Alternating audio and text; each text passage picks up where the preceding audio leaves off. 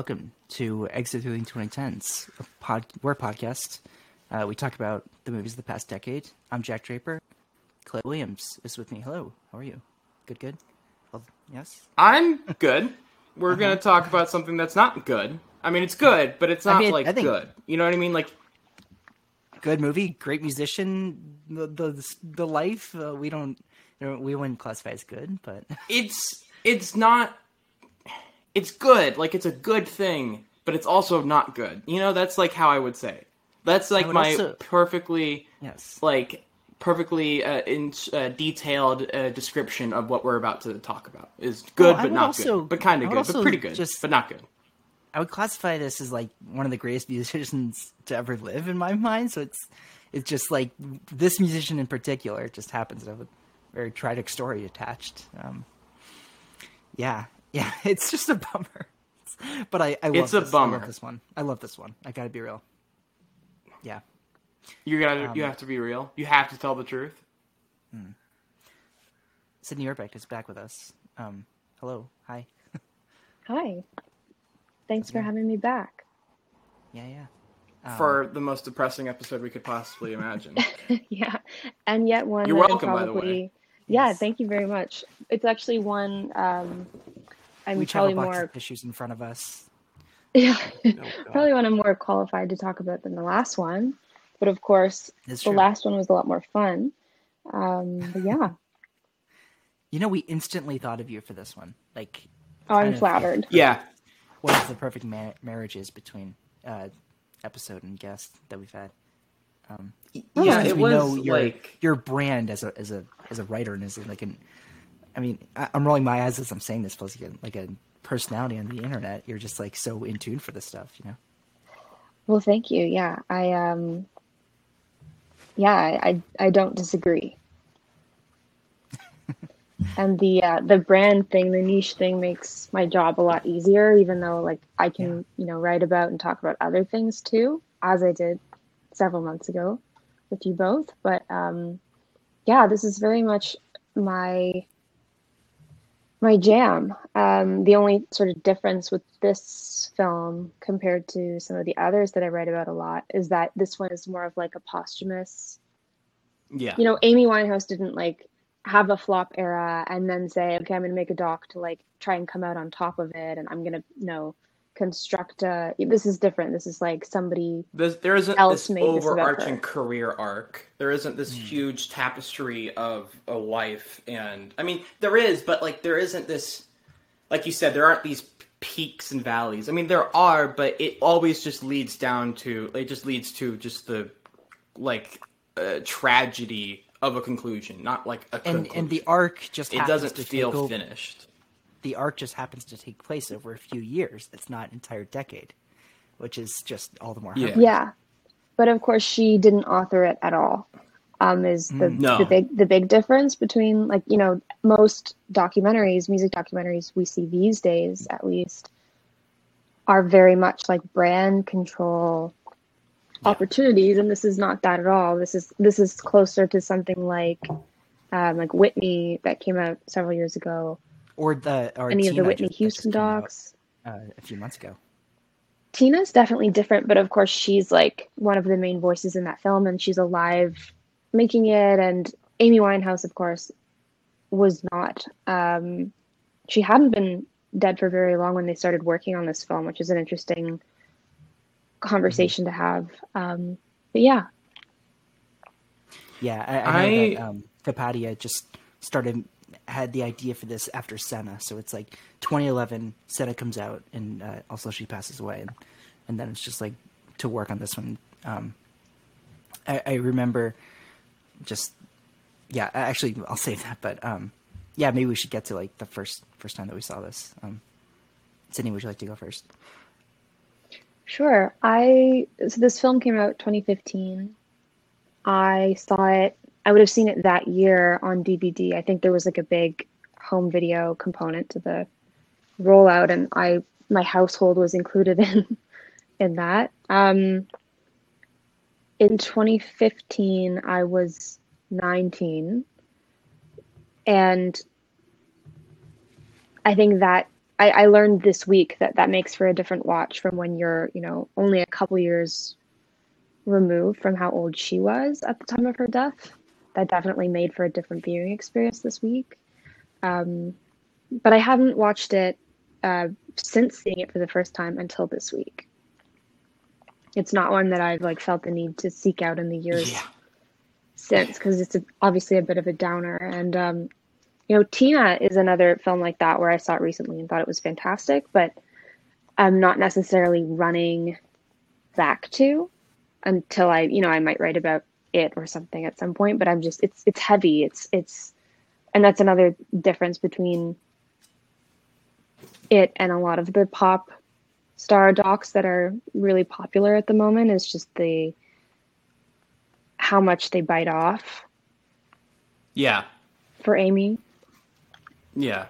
Yeah. It's interest like we were talking about 20 feet from stardom two weeks ago mm-hmm. and we kind of discussed of how like how a lot of it feels sanitized in the sense of what it's taking out of it. I mean they talk about a lot of different stuff but there's you know for some for a lot of it being about rock and roll there's not much sex and drugs within that documentary.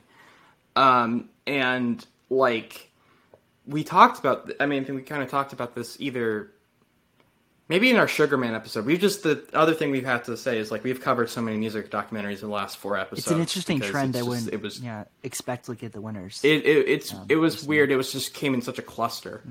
Um, but like for you to have like the rights to a lot of these songs, you have to get somewhat of an approval. Usually, I mean, con- all these contracts are different. So who, uh, maybe I'm like you know uh, generalizing here, but a lot of the times you do need like that stamp of approval from the people you're using the music from, and so you're they're not gonna if they see like you know i mean this happened with somewhat of like with rocket man or with uh, bohemian rhapsody. Obviously bo rap is much more notorious in that example but like they like you know brian may and the other uh, other people of queen had to say yes you can put put this and you cannot put that in this documentary if you want or not this sorry this biopic if you want our music to be featured in here because we have the final say so we're producers. And it's not necessarily exactly like that with documentaries of course but it is in a similar like how you know everyone has that curious like when you hear all of this kind of music like well how did they really structure getting all these rights? Because if you if you have you know if you have a steady media diet of like documentaries music videos or whatever like if you know about film and like the process you understand how complicated getting rights for music is. I mean look at youtube right now. And so it is interesting when you just the moment you start thinking about that the moment your cynical brain kind of takes over and be like well so that means someone had to okay this. And if they okayed this what was left out? Um, so with it being posthumous I'm not saying that didn't happen because I have no idea of who has control over uh, Amy's estate and her music rights, but it's believable to think that it that the, it wasn't much of a factor as it is with like you know musicians who are living. Yeah, I mean, I actually like have Billie been reading Eilish quite a just bit. hers come out a few months ago. Totally, yeah. I've been reading a lot about how Amy was, how they went about that, and um, Kapadia described it as quote somewhere in the middle of authorized and unauthorized, um, because Amy Winehouse's family at the, from the jump was very interested. He he'd sold them on the idea of making this film, and then that's why they and also her label was you know in a way that might be worth questioning a little bit very keen on having him make this doc and they he made it and it was only as it was as they were screening it for the family for the first time that her dad sort of 180'd and was like I wonder why. yeah well Her it was so it's and- interesting and like I guess it's also worth pointing out that Mitch is not too happy with the portrayal, um, no he's doc really had. he really did not Yeah. like this film and which like, is like, and, all and the apparently like everyone else is okay. Like we're just like, yeah, I mean, like it was just footage, you know. but, um, yeah, that was interesting. Yeah, no, for sure. Well, because it's it's it's like with biopics, like you want um enough of a sign off that you can actually make use of the art that like drew people to this subject in the first place. Um, but you don't want if you have like too much control, you start to get into revisionism, which like you know with my work I take sort of for granted and I'm um I'm more interested in like what's been revised than in the Yeah. fact that there's been revisionism. But and you know, in this film there's been things that have been left out, probably more so for time and pacing than anything else, but that are also worth talking about at some point. Absolutely. Uh, Um, bef- before also, we get to I- Jack's first experience with the film, uh, Sydney, what's your what, what's your experience with Winehouse? I was With Amy gonna- yeah. general? yeah, I was just gonna ask that too. Um, it's a good question. I very much was. I always thought she was talented, um, but I would be lying if I said that I was on board while she was alive. I sort of am was within that age range where like.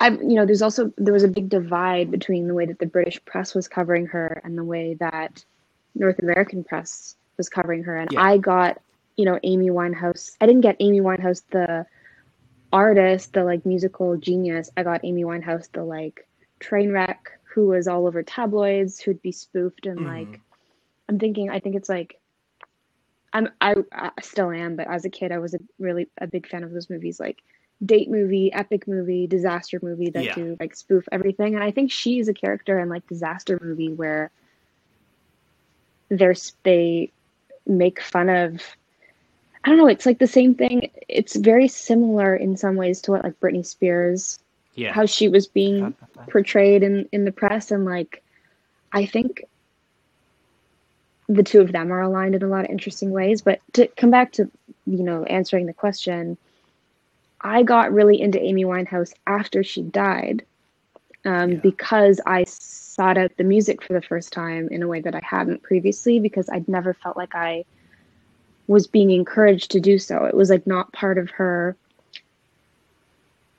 it was not part of the way she was being framed by anybody to me. It Mhm. was you know, like it, there was no real reason.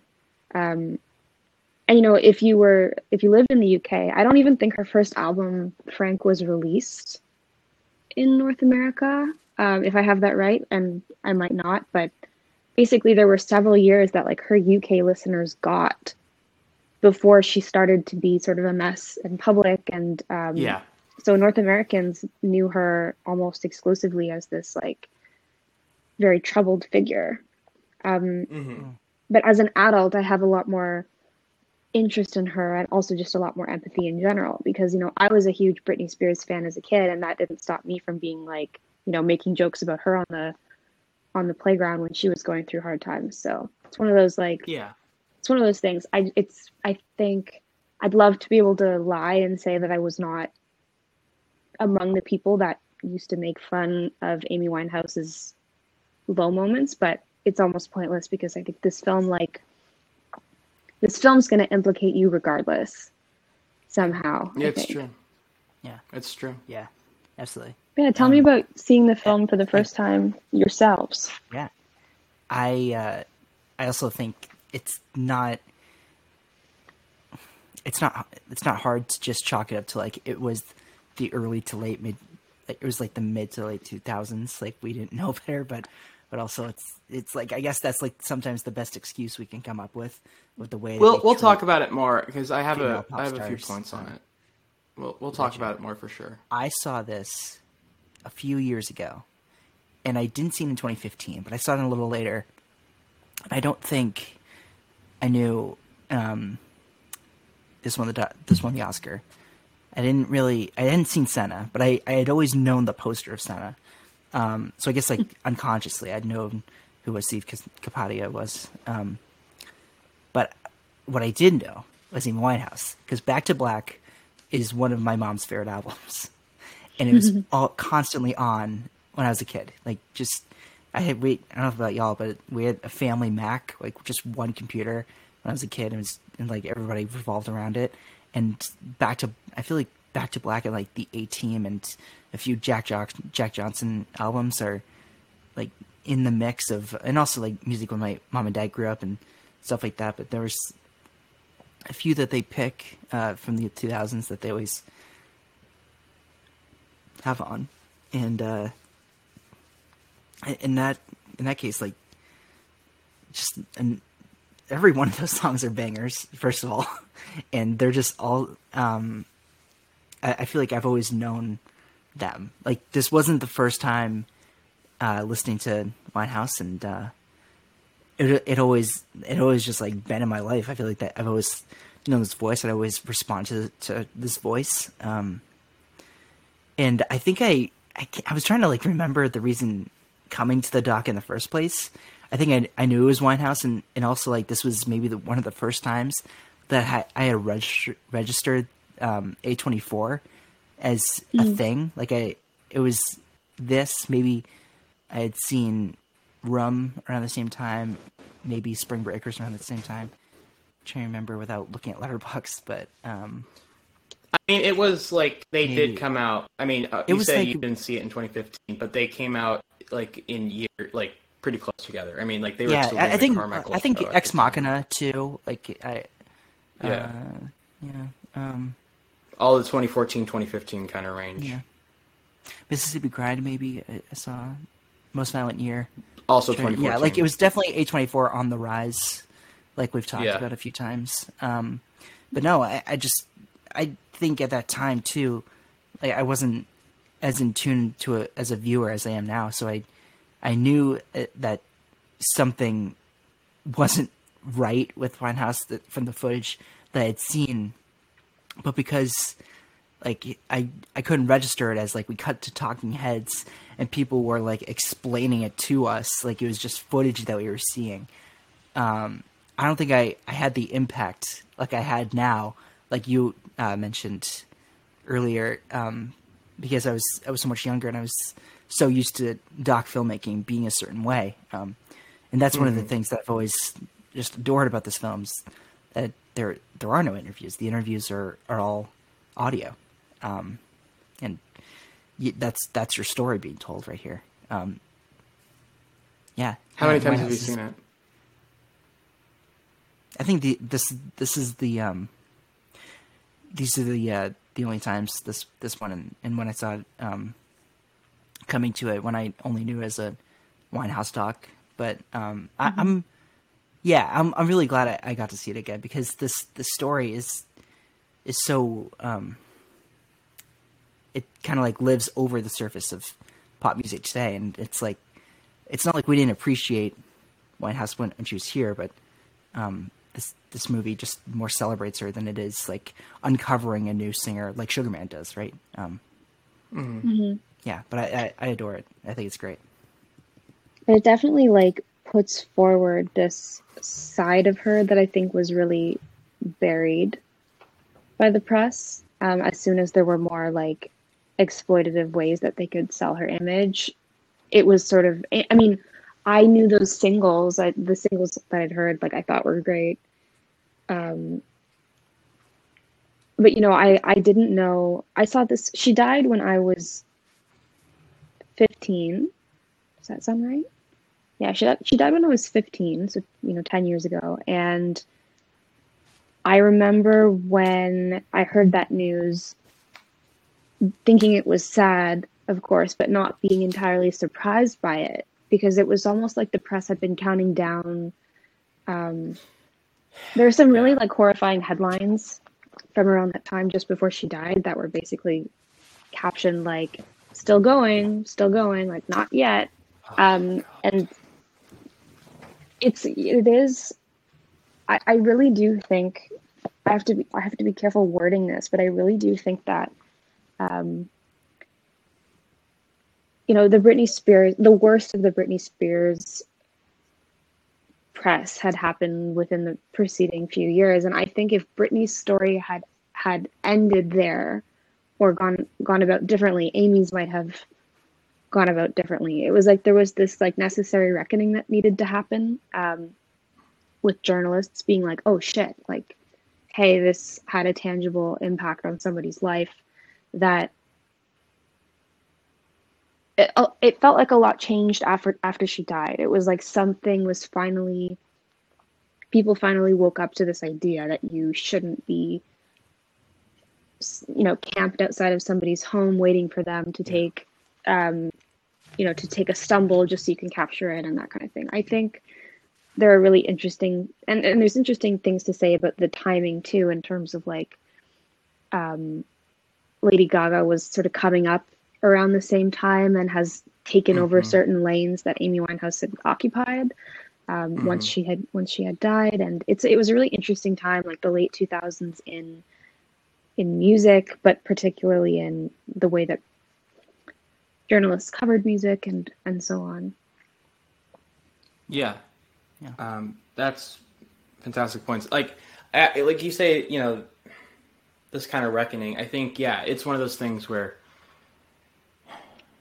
with Britney, they felt like maybe, oh, you know, she's still alive, she's functioning, or she found some some form of redemption, and so what we did wasn't that bad. Like we can, like it, it didn't show them that there has to be a limit because there's like a you can actually like maybe the president realized they can actually kill someone, mm. um, which is what I mean, Definitely. which is what they kind of did. I mean, but we as a culture, we kind of killed Amy Winehouse. I, I, I know that's maybe sound hyperbolic, but it doesn't feel like it just. I don't know. I, I was watching the whole thing. I'm just like this. Like we killed her. It wasn't like some outside force.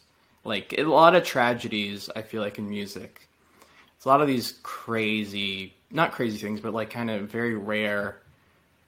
Um, like two people I started thinking about while watching this um, are two people who I recently discovered their music for, like through them dying. That's like them dying was the catalyst of me going through their music and enjoying it and becoming big fans. Um, and this is through like my prism of my musical interest, which is rap music. Mm-hmm. And in the last three years, yeah, last three years, two like you know, um, uh, Nipsey Hussle died in 2019, and Pop Smoke died in 2020. Mm-hmm. Those are the two people who I've just gotten into via them dying. I didn't really like it was their them dying that got me into their music. It's it feels such like a morose or like fucked up thing to say just because it's like I only got interested in their career because they died, but it's it when you see the waves of appreciation and like reflection like a culture has when someone dies, you start you just kind of feel like you need to reassess like well what what was their effect on us? Like let's let, let me try and piece it out. Let me try and experience it. And nipsey died via a gunshot over a personal you know a personal vendetta. Pop smoke died in the middle of a robbery. It's those two deaths are very different than what happened to Amy. Obviously, those kind of like rare like things had to align in the sense of other people had to commit certain actions that would lead to their death, but it it wasn't. They didn't. It. it, it I guess if that's any death, but I guess I'm, what I'm trying to say is like it wasn't a self destruction and it wasn't something that we could all control, I guess. Like, yeah. I couldn't do anything about Nipsey Hussle's death. I couldn't do anything about Pop Smoke's death. Most of America, most of the world couldn't do anything about that. But I feel like most of like almost us as a society could have done something about Amy Winehouse's death. Right. right. And there that, was a domino and that's just like that led to theirs. But yeah. hers was just more over over years, and then like there were peaks and valleys. And like there, I mean, exactly. there's that harrowing moment at the Grammys. You know, she she wins Record of the Year. Tony Bennett says her name, and then she pulls aside um, I think it's Juliet, and she's like, "This isn't any fun with this is boring without drugs," and it's like. Mm-hmm. I think that's the moment we lost her. You know, there are many moments we lost her, but I think yeah. that's sort of the highest of the of the uh, or the lowest of the lows. Um, it's really and, and, I think we all are, are aware of the 27 Club and the fact that this has sort of been a pattern for however many decades is is also um, really chilling. But and yeah, we all no reach closer to it. Yeah. I think like yeah. this story is one that oh, Clay, has what's your history with uh, this... Amy Winehouse? Oh, uh, real quick, then let's get to what yeah. Sydney was talking yes. about. Um, I nothing, nothing. I have no music. I just I'm so limited in my musical knowledge. We talked about this on Twenty Feet of Stardom. Uh, I just I I'm just now trying to explore Um, I'm just trying to get into more music. Like now, like me and because you were one of DMs once in those about like people like shaming Amy Winehouse, right? Is that it? Like you were one of those. Like no, no. I mean, like I didn't. I wasn't even like- aware of her music that much. Like, I mean, I I wasn't like 2011. I don't know. I was just in a bubble. It. I always imagined that she died like years, but like two like early 2000s. I don't know why. Well, I didn't. yeah, Think, well, I mean, it's I, also was because, shocked like, to I think find it- out she. I think for me, like I, I'm, I'm also with you that I had um, the mindset that she died not in 2011 but a few years earlier. And it's only because I think Back to Black was came out in 2006, and so it's it's interesting Yeah. for that to be as popular as it was, and then like all this happened. Like, like you know, she gets to, back together with Blake. Grandmother passes away, goes to that island to like have some self discovery. So like, there's milestones with her life that just sort of that then doesn't end the way um, like she thought because of so many things not like you know going in her favor. Um, she Yeah. yeah, see something else. And so this was the first time I watched the movie, and this was like so. This this is all like new to me. Um, but Cindy, you were gonna say something before uh, uh, we got off track a little bit. What was what was your point? Um, just that, you know, like I was thinking about comparable people who've been kind of hounded and bullied by the media and what separates, you know, the UK technically had already had their big like gossip industry has Princess- tangible implications moment with Princess, Princess Diana. Diana. What Yeah. what separated this story from that one though was that Amy Winehouse's story, as with Britney Spears, um, her story, it's wrapped up in the in the advent of like digital gossip blogs um, and like Yes. the the internet coming, the the gossip the gossip industry finding its legs online, um, which it had really like these were their cash cows. It was Amy Winehouse and Britney Spears stumbling around their respective Mhm. cities like that was there was like millions and millions of dollars just in just in that in those two women um It became an industry. The Yeah, to like- them just like com- like it like an actual industrial complex of just gossiping about two people. yeah for sure It's- it's um but you know another thing i was going to say is like there've been a few a, a few like facts that have sort of put this story into perspective for me this week. Um, one of them is like okay so amy winehouse i believe is born in 83 83. which means that you know like right right now she would be you know she's two years younger than beyonce. So like amy amy winehouse would be a 38 year old 37 38 year old now um so that was sort of interesting for me to wrap my head around another thing was that she only released two studio albums um which you know to Yeah. put that into perspective like it's like nothing. Like we were just starting to see her bloom as an artist. Um, like I'm trying to, I'm, I'll compare it to something. So like Britney Spears puts her first album out in like, I think, '99, and the second one in 2000. Like Britney Spears, in the same amount of time, had put out like four, three or four albums. We got like you know very little in terms of actual work from her.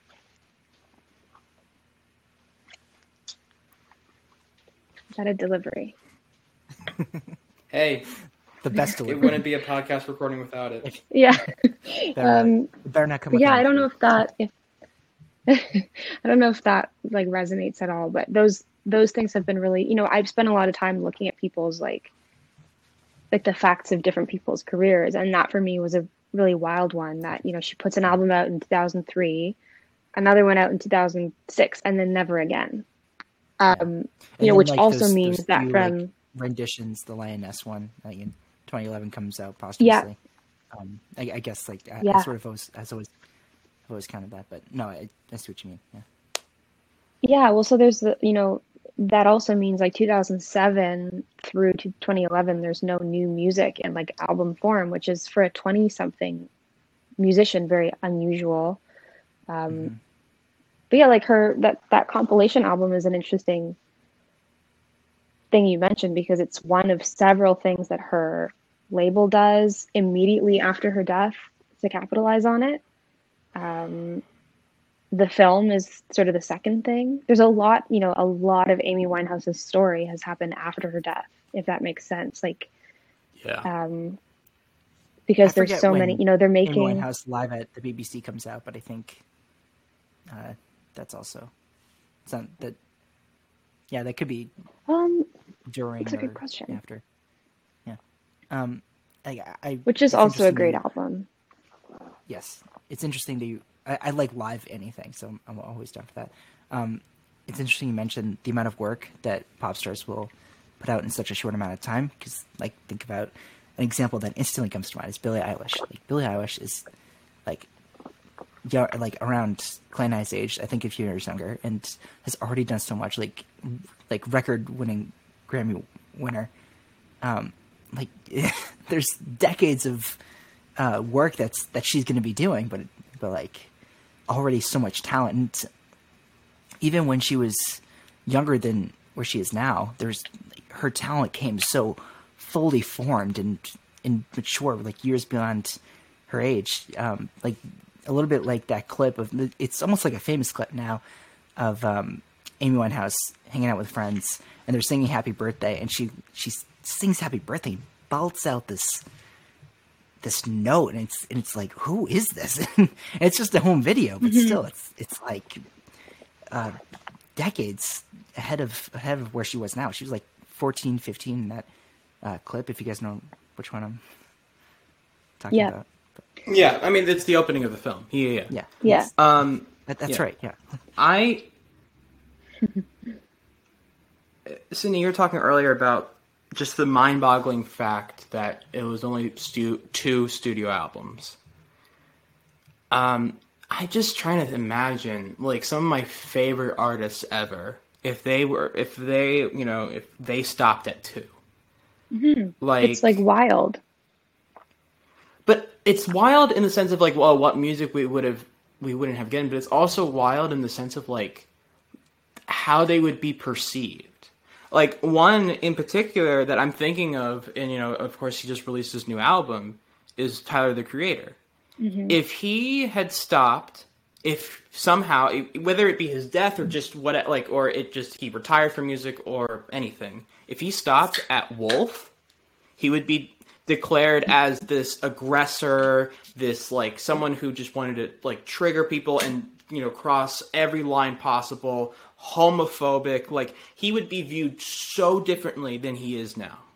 After Cherry Bomb, Igor, um, you know, uh, uh, Call Me If You Get Lost, like and like the difference like just the way he's matured over that time and the way he's like in how uh, more of his personality has developed his aesthetic has changed um, he's taken different like much bigger risks in his music like he nowadays like he thinks like uh uh was it what's oh god i already forget his first it was a goblin like he already Goblin. like, he thinks goblins like trash now yeah, like he like he thinks like there's like maybe two good records on that, but it's like awful. And that like that progression of time.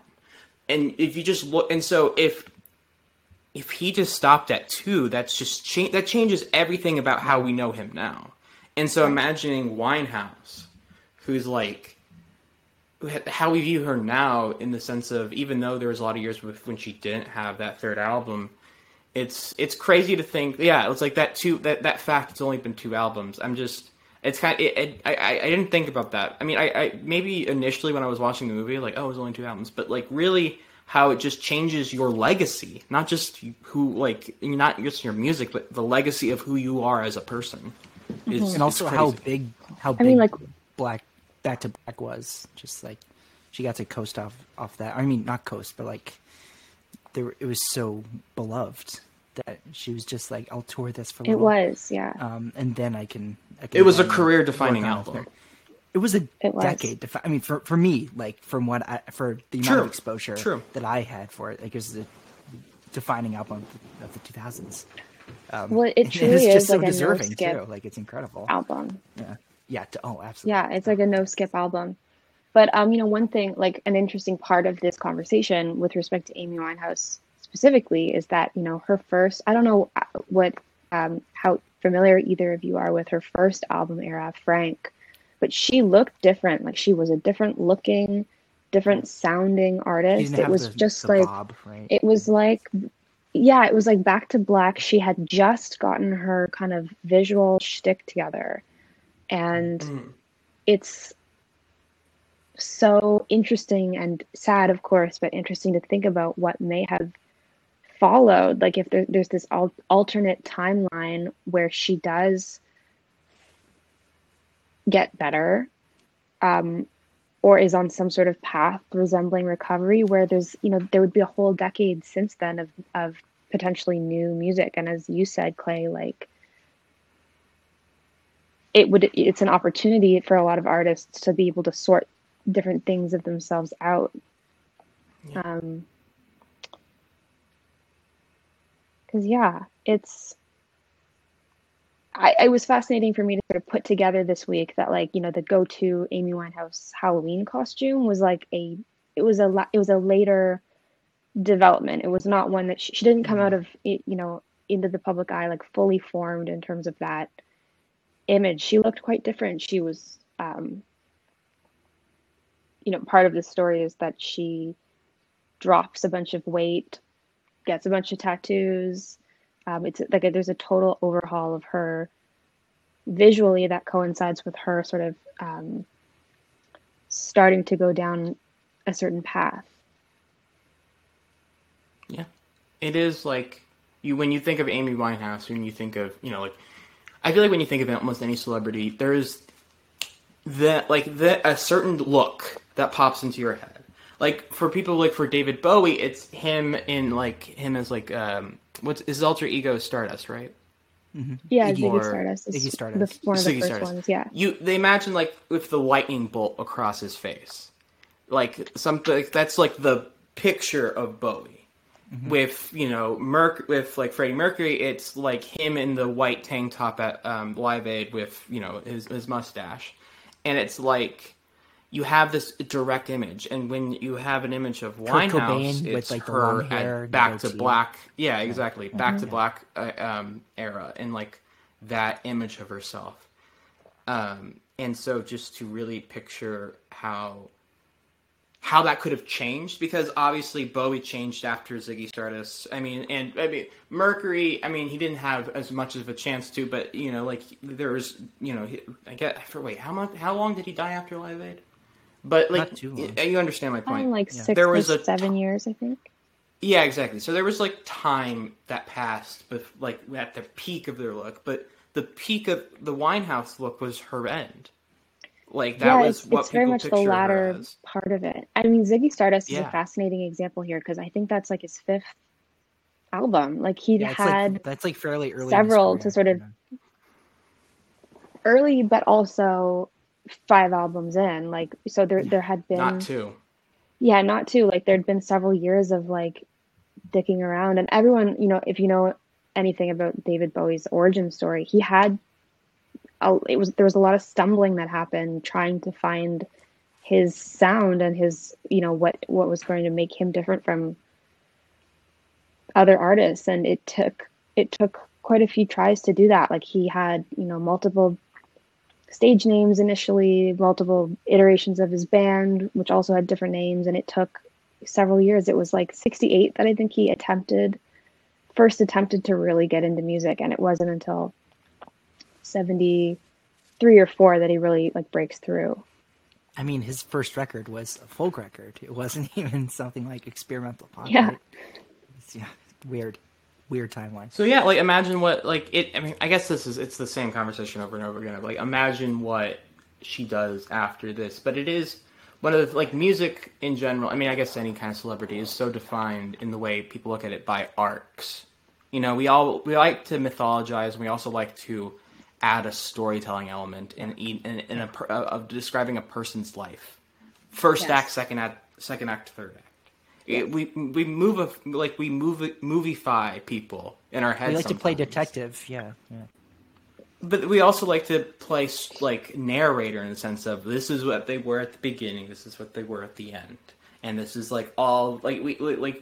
I mean, I guess maybe this is speaking as like people who watch a lot of movies and watch like biopics and stuff like that, where your mind kind of goes to that like um, like that's like narrative, like or narrativized um, telling of a life rather than just like something that's life, which is like eighty years or sixty years or fifty years. Like it's it, it you play it out in like two hours. Um, but with and, and so it is like that arc. I mean, you know, Amy Winehouse does have an arc. Everyone has an arc, whether it be how short or how long. But to have, but like you can just, but you look at any other musician. I mean, not any other, but most musicians, and you're just like, well, there's there's just like a lot there after after that like that like that low or whatever, and you see it play out. I mean, like freaking like how much how much drugs did um uh did uh oh god I'm so I'm blanking on his name uh lead singer of Rolling Stone um Mick Jagger. Mick Jagger? Mick Jagger yeah sorry I know brain fart I I, I woke up at 4:30 a.m. just to let the listeners know 4 4:30 a.m. today and I have to work a little bit um but no like Well, I, it's Mick also Jagger, like you know like the things like um, the most obvious things that you're thinking of can sometimes still, still play the easiest. You're like, Oh, oh, yeah, wow, for like sure. the- yeah, so that's for sure. But like. Mick Jagger did, God knows how much drugs in, at his peak. You know, like all these, like you can name so many different musicians who have like very publicized, like Britney Spears, of course. Um, you know, like eh, like they are, you know, Mm-hmm. like just the lowest of lows, but they're still here with us. And so, not to have that reconciliation period, And I mean, going, going back to Bowie, kinda- he had the addiction to, to coke. exactly. Early Exactly. early And there's a whole other story after that. there's the before and after for so many musicians. Of course, like, but I mean, it, it, I don't want to. I don't want to make it sound like that. Amy's the only person to die of overdose in the musical industry. There was a plenty, plenty of people, but Yeah. with her, it feels so. I don't know. It feels like she got less of a chance than a lot of others did, and which is because she died so young, And yeah, I, and I just with so much, I think with only two albums. I think that the film just like lays out the timeline incredibly well. Um, like there's no convolution as to like when when things take take place where, um, and it's inter- interesting to bring up like the awareness that we have for so many pop stars now, when like the treatment for Spears and Winehouse was not all that long ago, um, but we just like to mythologize that was that long ago. Like I remember shortly into or shortly before the pandemic. I think it was shortly before. But I don't love this musician. But Post Malone, I remember there were a few. Mm-hmm. Vi- this is going so like there were a few videos of Post Malone at a, con- at a few concerts, and he didn't look well. He didn't look mm-hmm. Yeah. like there. and I think that he was just drunk like usual. But I think fans started to notice like something is not like usual. And it's interesting that we can now look at people with a magnifying glass and sort of detect when when things will start to hit rock bottom because we've been here so many times. Um, and Post Malone wasn't doing well, Yeah. of course. Like like he's, he was just drunk that night and like many nights after and before that. But but still, like uh, like people were saying, like, oh, is Post Malone an alcoholic? and should we take more concern into this? But that's that's an example I can think of very recently, where it's Yeah, the Um, like littlest we've- of we've learned details, our littlest of lessons, pickups. yeah. There's a whole narrative that's addressed to it. Like just the Mm-hmm. moment they make one misstep, we're all like worrying. Oh, is this another Amy? Is this another Britney? Like, like the moments an artist gets a DUI, we all have flashbacks to just like any any like tragic, you know, tragic in- instance of alcoholism or uh, drug addiction that's happened in like the biggest titans of music. To come back to what you were saying earlier, Clay, about um, you know how we we don't get the like redemption arc. We don't get like the story after the lowest low. It's that's one of the We reasons the that I find act. yeah, there's no right, and it's, and it's yeah. one of the reasons that I find like Tony Bennett being a, a significant part of her life interesting. I don't know if it's like common knowledge necessarily, but Tony Bennett had that moment. Like he is a recovered um, alcoholic for sure, and I think also drug addict. And that happened like before the 1980s when he had this, you know, he'd already been famous for a while, but he had this really interesting um, reinvented second act that was spearheaded by his son taking over as his manager, where they had him on MTV and they had him interacting with a lot of younger artists to sort of um, freshen up his image. And Amy Winehouse is sort of part of that in the sense that she's he always tried to keep a connection to youth culture, and these are things that Tony Bennett at this point is known for. Most recently with Lady Gaga, but that is all part of his second act that follows him, you know, getting clean. And I think it also makes the fact that he had taken such a liking to Amy really interesting and had empathy for her because he'd been there. And um yeah it's like a it's towards the end of this film that he appears as a character but there's a there's a really interesting sort of juxtaposition there where it's like two endings to the same story in a single mm. frame yeah yeah yeah because like yeah. he's he ends the movie and says, says yeah. something along the lines of uh, she should be recognized along the lines of Billie Holiday or Ella Fitzgerald, and he's absolutely right. Like that was a very keen eye mm-hmm. to to have for this this sort of ta- like once in a life, gener- once in a generation talent. Um, mm-hmm. it's just yeah, it's just such a bummer. Hey? it's like um, yeah, that we, lo- though we lost lost yeah. Although you know that scene where this he move... presents her with her Grammy, that I find like a really triumphant. Yeah I that scene broke me this week. Just it was like the part of the film yeah. where I just like lost it. Um, it's such a nice moment. I mean, it's there's a sad, there's like a, a, a tinge of melancholy to it, obviously, but it's a really nice thing that like one of her idols got to, one of her idols who thought she was on par with all of these jazz greats presented her with this Grammy and like I love the the like candidness of that clip when she's having she's watching him from a distance um, present it. Yeah. Yeah, I've always his reaction to or her reaction that. to Justin Timberlake's album is like, oh, is it really so called funny. that? Yeah. It's so funny. yeah, it's so funny. It's yeah, um, and like I've always read that clip is like she's just in shock as a fan. Like she doesn't even register that she's just won a Grammy. Like just the fact that Tony mm-hmm. Bennett said her name is just like enough to to like pass out. Um, yeah, yeah, yeah. But you know that yeah, that and, scene yeah. is like and sorry, go ahead. No, I I lost I lost my thought like usual. um, I was just gonna say that that scene's an interesting lead-in to talk about how you know like the the narrative the script if you will for this film is everybody's interviews um mm and her own, you know, what clips they had of her speaking, but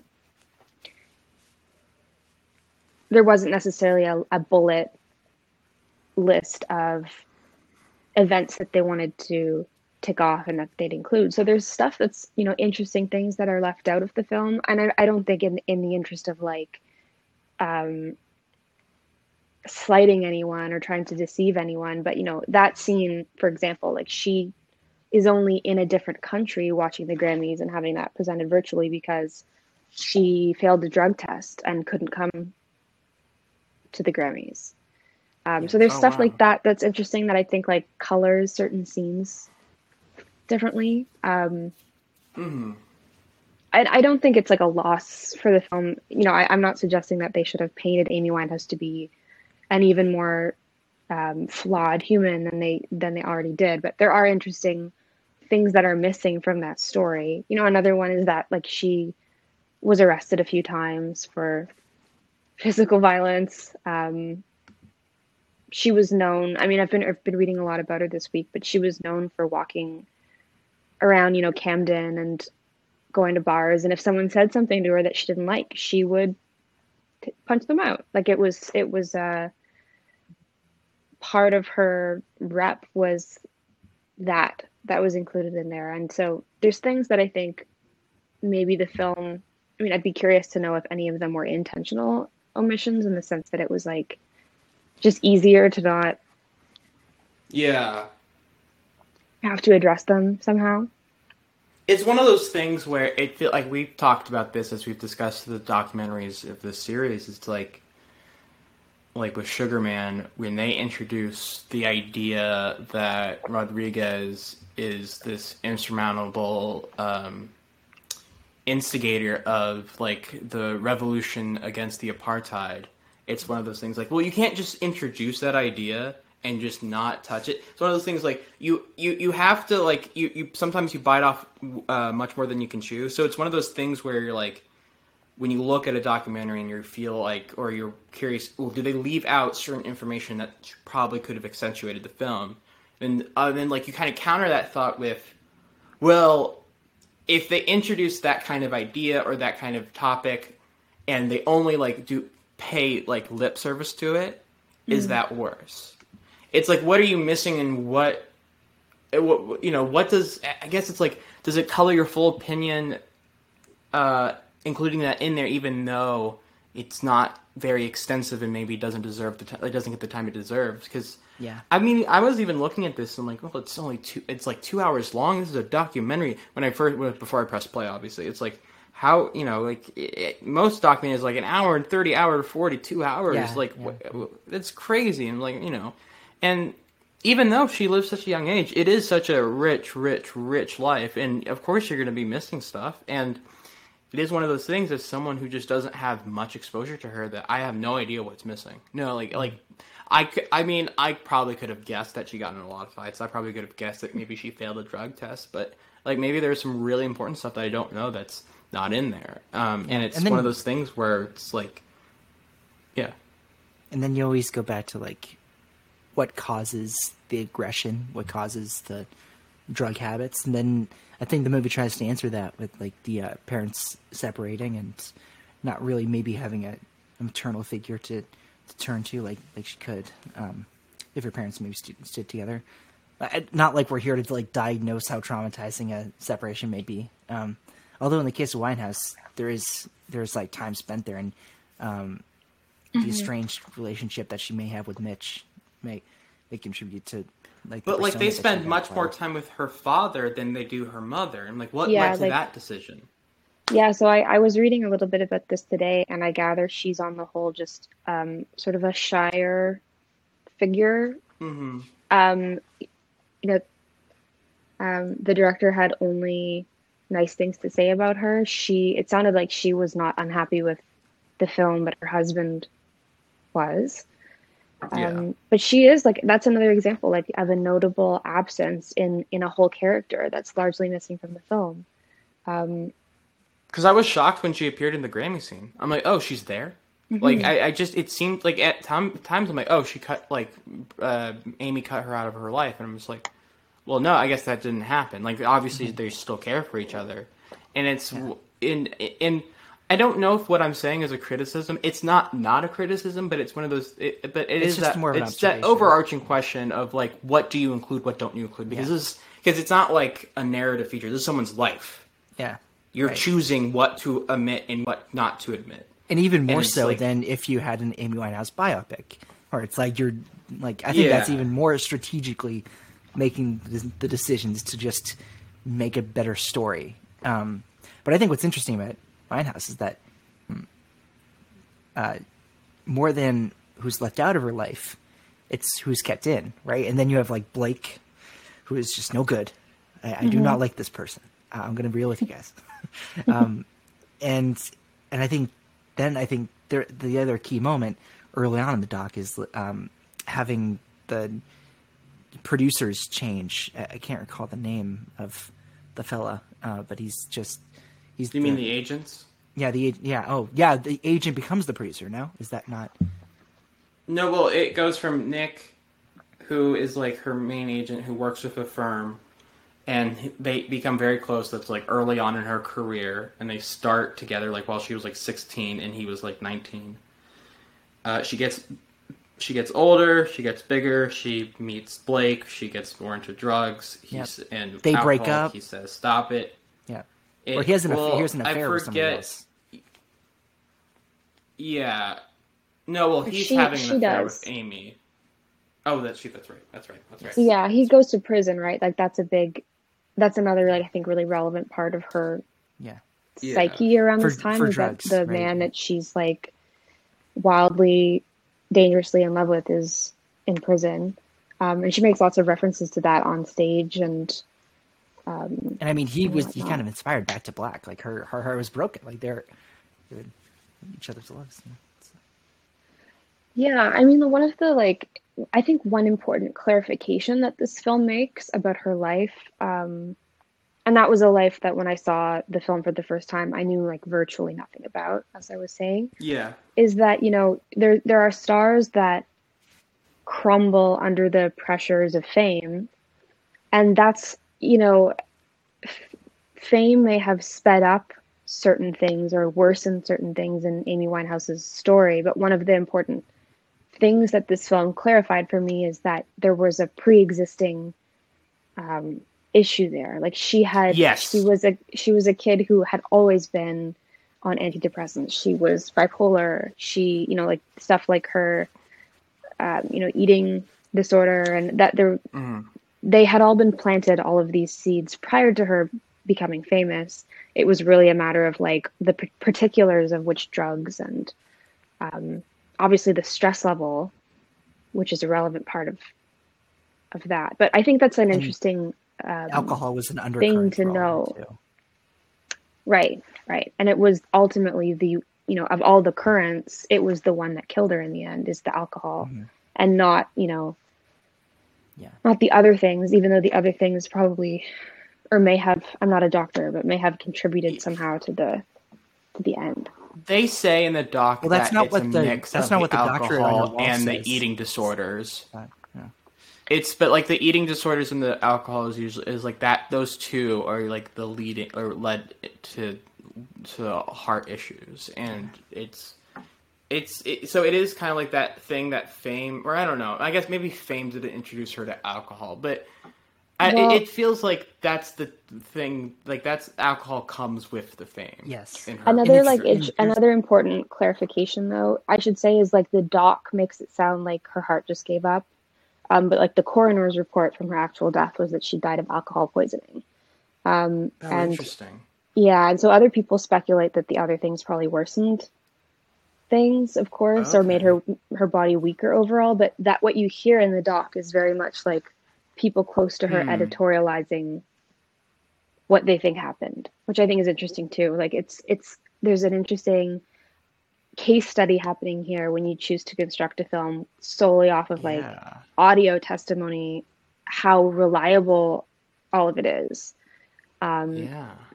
and you know i think like he said that he everything that was said he'd make sure it was said by at least a few more people so that they could sort of corroborate different facts but of course like the specific Yeah. the wording that people use or the how dramatic they remember a particular event being like that's all that all comes back to the like you know fallibility of human memory and and whatnot are these people telling the truth too? Like it's one of those things where like sometimes her friends like bring up these very specific stories, or like like the story of I don't mean to sound cynical here, but like the story of her in the Grammy party saying this is so boring without drugs. It's like that probably happened. Like there's a seventy five percent, eighty percent chance that actually did happen, but uh, like the twenty percent chance in the back of my mind is like, well, that's like that's such a I don't know. It's like a of course she said that. You know what I mean? Like it feels so like appropriate and feels so obvious that it feels like Yeah. It kind of feels manufactured. Like uh, it's one of those there's things. like of course, everyone. You could say, "Um, this is so not fun without drugs," but then, like, you could follow. She could have followed it up with, "Oh my god, I just won a Grammy!" Like, you could have like caught it into just what fits the, the story.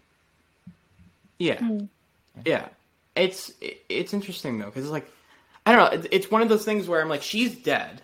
Sorry, I like if sorry if that's uncurt. but, That's like, correct. She, yeah, like, but God, um, but it's like she like it's hard to be like, well, she is not here to confirm any of this, and we and a lot of those interactions that are just between those two people, like her friend and her at the back on the side stage, like they can't cooperate that. Sure. I, I, unless there was like a stagehand who heard her heard that conversation. There's no con, there's no like evidence that that was true. Like that those that those interaction that interaction and those exchange of words actually happened. And so you're just gonna have to be like, that's probably true. Why would she lie? But in the end, it's like there's still that doubt because so many of people in her in her life betrayed her and lied and like and like lied to her. But I mean, not, maybe not lied. I guess that's but they, they betrayed her trust for sure. That's definitely that's all throughout this documentary. And so why aren't eh, so who's to say they aren't doing that now, even in the afterlife? Well, this is sort of what I was getting at at the beginning of this chat, which is I'm so used to covering films, and like this is most films like this that come out these days, where, like, if I use Miss Americana with Taylor Swift as an example, she said, okay, here are certain years of my life that I really need to like comment on and spin so that Mm. I come out, come out on top of this and here's what we'll include and here's what we won't include Brand we're not we're not going to talk about my parents divorce but we are going to talk about x and y and z and like here you know that sort of thing and this is the exact or I should say you know in reviews of films like Miss Americana the big criticism is like this is so manufactured this is so stage Yeah. managed how much control is too much control It's brand management. It's a tweet. It's not Right. like real. And this is the exact opposite. It's like as if we're talking about ethics, it's like how do you make how do you um ethically make a film about somebody who literally cannot weigh in, who can't say Yeah. after the fact, you know, I sort of wish there'd been more attention paid here or like that story, you know, to come back to that example you were using, like I don't really remember the conversation happening that way or or that kind of thing. It's Yeah. it's and you know, in that sense, the film I don't, you know, a lot of reviews of it were saying, you know, and it does all this without being exploitative. I actually think it's like, I wouldn't call this film not exploitative, but it's Yeah, sort of it's like- necessarily so, like necessarily Yeah. exploitative. It's a film about, about, it's an inherently exploitative story if you're going to tell Yeah, I don't know how it's not like the in- existence of it is exploitation. Right. But there are, of course, like filmmaking choices made. Like a lot of it relies on the like Ken Burnsy panning across like Yeah. an unflattering photo that she probably not would, would not have chosen herself. Um, Yeah. and so, like, if there are any things to be uncomfy about watching the film, I find that it's those things. It's the way that they, it's the reliance on the like spectacle of the same spectacle of Amy Winehouse, the mess that the press was also really like heavily into at the time. It's like how much, you know, this is a, a question that's come up with the framing Britney Spears doc lately. It's like at what point are we just like repeating the same kind of um, exploitation, like sort of voyeuristic, watching a train wreck unfold kind of thing. When does it become informative and empathetic? When does it just become entertainment? Right. And and I also think with with framing Britney Spears, like there were some fans and journalists I interviewed, um, I believe, like skewing information, not the filmmakers. So it's like, what what do the participants of the doc have to say that maybe not the filmmakers intended to say? Um, when I saw framing Britney Spears, I did not know that, so I so I learned that after the fact and, and learning information that maybe wasn't true that uh, fans just like skew toward their favor to like make make public and maybe like manifest that. Um, but with Amy, I think But that kind of thing could be very true in Amy. Like, we, like the thing of like how what you just brought up, which is great, is like if the interviews there were trying to shift the narrative to a certain way, it's hard. Like, oh, who's to say that's not ha- what's happening here? I mean, there's like obviously there are probably facts in here that can be like easily disproven or whatever. Or, when I say facts, I mean things that one of the in like one of someone says, like something that like uh, whether it be her agent after her um, her 1st one, Ray Ray, um, and like uh, his, her her um, father, like maybe they one of them, or hell, any of like the people who are kind of deemed as you know the allies to her. Maybe there are um, Juliet. certain things they say that can be categorically proven to be untrue. But it's like when it, it, but a lot of it is just so like, well, they could just be crafting their own narrative, and the filmmaker has no. That's the thing. I would hate to be in this position because I would just be like, I guess I have to include this. Like I am, I'm making a film of this, but it's it like it's so ethically fucked up. It's like when d- like I don't even I couldn't I couldn't do it. I think I just couldn't bear the weight of just like it's depicting someone's life and having them not be a part of it. Yeah, it's a lot of responsibility. Yeah, I I think we mean, should and this is like keep the big. through all. Um, No, go ahead. Go ahead. she she just um she never wanted to be celebrity. it's we never cut Yeah. to uh you know some home video at the very beginning. She's like, "Mom, Dad, one day I'm gonna be on that stage, and there's nothing you can do about it." You know, there's there's not one of those Yeah. moments. And and like there, there's that interview in, the, in uh, I think it's the first hour. Um, she's like, I don't know what I'd do. I, I'd go mad, you know, like just to have um, having to go walk down the street and uh, a sea of cameras flashing behind you while you like wear a hat and sunglasses. That's that's terrifying. you know? um, Yeah, she sounds think- so yeah. like dreading it. Right, right. Because it's almost like she knows it's it's coming. Um, and the I mean, we we previously mentioned uh, the British press uh, being all the more mischievous as uh, as opposed to the American, but the American press is like you know that's nowhere near off the hook. In this case, they were actually. The funny thing is, the British press were better in this case, which is almost usually not like. I mean, well, okay, I'm not saying one. Like eh, what I'm, what I'm trying to say, the British press have. Be careful. They were the first. pr- They were very like like the Princess Diana thing. That was the British press. That wasn't the American press. So they they've had this view. I mean, the whole thing with any of the royals. Look at what happened with Meghan and Harry this um, last year. Um, it's like the British press are particularly ruthless in a lot of different ways than we are. And so, but this was the first time that our press, the North, North American press, was truly like it came from. Well, one, it comes from a different perspective. Like as Cindy has mentioned many times, they had much more year, like more years with her, more years to calibrate their perspective and opinion on who Amy Winehouse is and her music. So, but it is interesting to see the kind of dichotomy of like like us the American press didn't kill Princess Diana, but the British press didn't really kill Amy Winehouse either. Yeah, I mean, like it all comes back to the idea of like magazines you bought and links that you clicked Yeah. on, and that feeding a sort of demand for certain kinds of stories. Um, and yeah, I mean,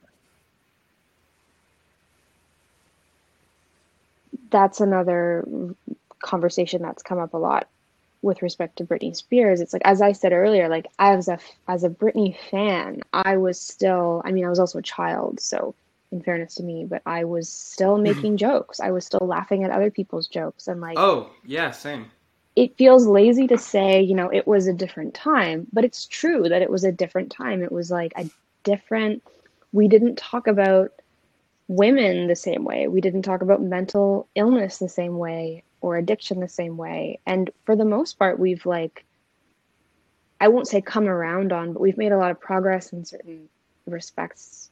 We've There. acknowledged it at the Yeah. very least. We've acknowledged it. We've acknowledged it, but you know, occasionally I always I see when I see things like, you know, like the sad Affleck meme memes, plural, like it makes me nervous, right? For the same Yeah. reason where it's like, aren't we trying not to do this to people anymore? Aren't we not trying to like chase them to rehab in their car? And like I think about um you know, those pictures of like Jennifer Garner driving him like going to like I think in and out and then going to rehab and like it's a meme and you know that's one of those interesting things where it's like maybe we've started to talk about this with the women but we haven't really extended the same kind of grace to male celebrities going through this um you know another really interesting like in in frame comparison is with Russell Brand, who I sort of had forgotten was a friend of Amy Winehouse's. Same. I So mean, did I, I. didn't know in general, but I was just like, oh wait, those are two like like you've mentioned, like when you mentioned with Tony Bennett, Yeah, same problem, different endings. totally. And he's someone who's like totally reinvented himself in the aftermath of his recovery, or he sort of reinvented himself as his recovery. I I read both of his um, like his first two memoirs that he wrote, but you know it's the it's fascinating to me on some level that she was surrounded by people who had been through similar things and yet no one Yeah. like nobody could actually help her cross that bridge. Um, Yeah. and I guess like one of the more controversial plot points of this film is the like how the lyrics of Rehab are pretty much autobiographical. Like it's her father that intervenes in some sort of crucial moment where she really they probably could have helped her but she had you know she was making a lot of money and she had places to be and Like my One- daddy says one I'm thing fine. was- Like that's kind of stands out as yeah like it's like one thing was prioritized over the other and the same thing has happened with lots of stars who've been you know experiencing personal turmoil but who are making some people a lot of money and i mean i keep coming back yeah, to like Britney they, they're Spears, but- employing they're employing like an entire company of people. That's the crazy thing I think about when you're famous is that you're responsible for a lot of people's livelihoods. Even Right. if maybe it's like like like the roadies, like or the people who just like manage like who just manage the instruments, like or whatever, or like the people who drive her places. Like that's their career is you. You're responsible for that. personal Right, shoppers. exactly. Like just go out and get groceries for. Yeah, anything. It's like that's where you get your 401k. That's where you get your health insurance. Is from Amy Winehouse being a star and going on tour. Would you guys ever want to be That famous? pressure. What? No, I was just I was just kidding. Like, would you ever guys would you guys ever want to be famous? Oh yeah. I mean that's funny thing though. I was gonna mention this. Twenty Feet from Stardom asked that very question. Would you want to mm. be famous? Would you want to be the backup singer and the lead singer? That responsibility, that pressure it holds on you. And a, a lot of people, I mean, or there's one particular singer who says at the point that if I was like, if I broke out, I would be dead. I would be dead. I would like if I wasn't if I didn't say a background background singer, if I like broke out and like, gained a lot of success and fame, I wouldn't be here anymore. And you think and you see what happens to Amy, and it's like, well, she loves music so much and so pu- like not pure about it, but she has this real connection Yeah. to it, and people talk about it a lot in the doc. That it's like, well, if she was a backup singer, one, I mean, we wouldn't get back to black, but like, I don't know, like, would she? But she might still be alive just because of like getting just less attention. And I mean, even even with the vice that mute, that songwriting and uh, performing provides, even even with the outlet, you still you still have all the all these things piled up um, on top of one another. I, I'm not sure if we've, I think we have, but I'm not sure if we mentioned the words eating disorder because it's like it came up yeah as something it that, did- like, yeah, yes, we've, yes, we've, okay. it's kind of- predated Um, her 'cause being that- famous yeah Yes, because that whole scene when she talks about being in that recording studio and like eating and like ordering that large plate of food and then like throwing it up only to make more room for for like I I know that that's a thing that that happens with some folks that, go through this, but it's just um that's towards the end of of the doc and, and just like hear about that piled on top of the drugs and the alcohol. It's like, oh my gosh, the, what you're doing to that to that poor body. It's it's just yeah, it's um, and it's all done uh, talking about it. Like you never see it, and um, that's and again like that's just something something I didn't register the first time I saw it. Um, where it's just like, oh yeah, I, I understand something bad happened here, but I I didn't see her like um, go through any of this. I just heard it, so it's it was just like a different meaning now. I Yeah, interrupted and- you earlier, Sydney, about rehab. I'm so sorry. What, what you were saying about the song, how it has like a like their the connection to like what the actual lyrics were weren't um, um entirely. I don't. I. I think I got my thought out just that that song, and it's really interesting. Where like her most famous song is the one that's the most like, you know, self-reflexive slash creepy slash you know with respect to her actual life and the way that her story ended. It's like um where like the headline like the joke was already written i remember when she Yeah. died like that the joke had already been written that she you know they had tried and she'd said no no no and like it's it's really i don't of course think that you can't plan something like that that's just one of those like sick jokes of a person's Yeah. like artistic career where you you i mean there's a lot of like again there's a lot of comparable Britney Spears stuff in terms of subject matter of her music. Like Amy Winehouse was very much singing about being troubled, singing about like having a habit for falling in love with people who are bad bad for her, singing about loneliness and depression. And like that's you know being sad is th- what unites all of the different manifestations of her sadness that she experienced. But one thing one thing that did come to me again was like you know mark ronson is another interesting part of this story where he facilitated her sort of chart success helped to of course and then again, Lady Gaga swooped him up. And it's um you know, like Amy was gone, but the the infrastructure around her just continued with yeah other people who could still continue to make them money and Plus art women. and yes. uh, I mean, look at Motown. It's- They just went from artist to artist, trying to like instill the same, like you said, infrastructure. I mean, it is crazy to think. Look at the same producers, like the producers who are linked to just gen- like generation defining music. Like, like one guy can can be like responsible for all of your musical interests just because they produced X, Y, and Z.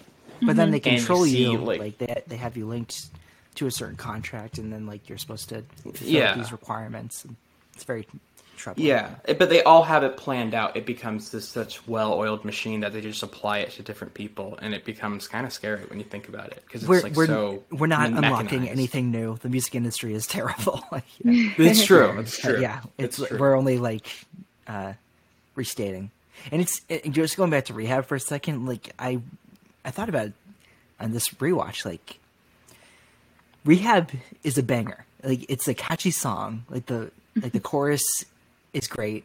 Um, it's it's like so jazzy. Um, um, but it's terribly, terribly sad. It's a sad message. So it's like, are we complicit I can never listen in, to it again. in the yeah right it, well i mean i've just i've heard so like i i said like i've heard it so many times it's not like i i can't not listen to it at, at the same time but i understand where you're coming from.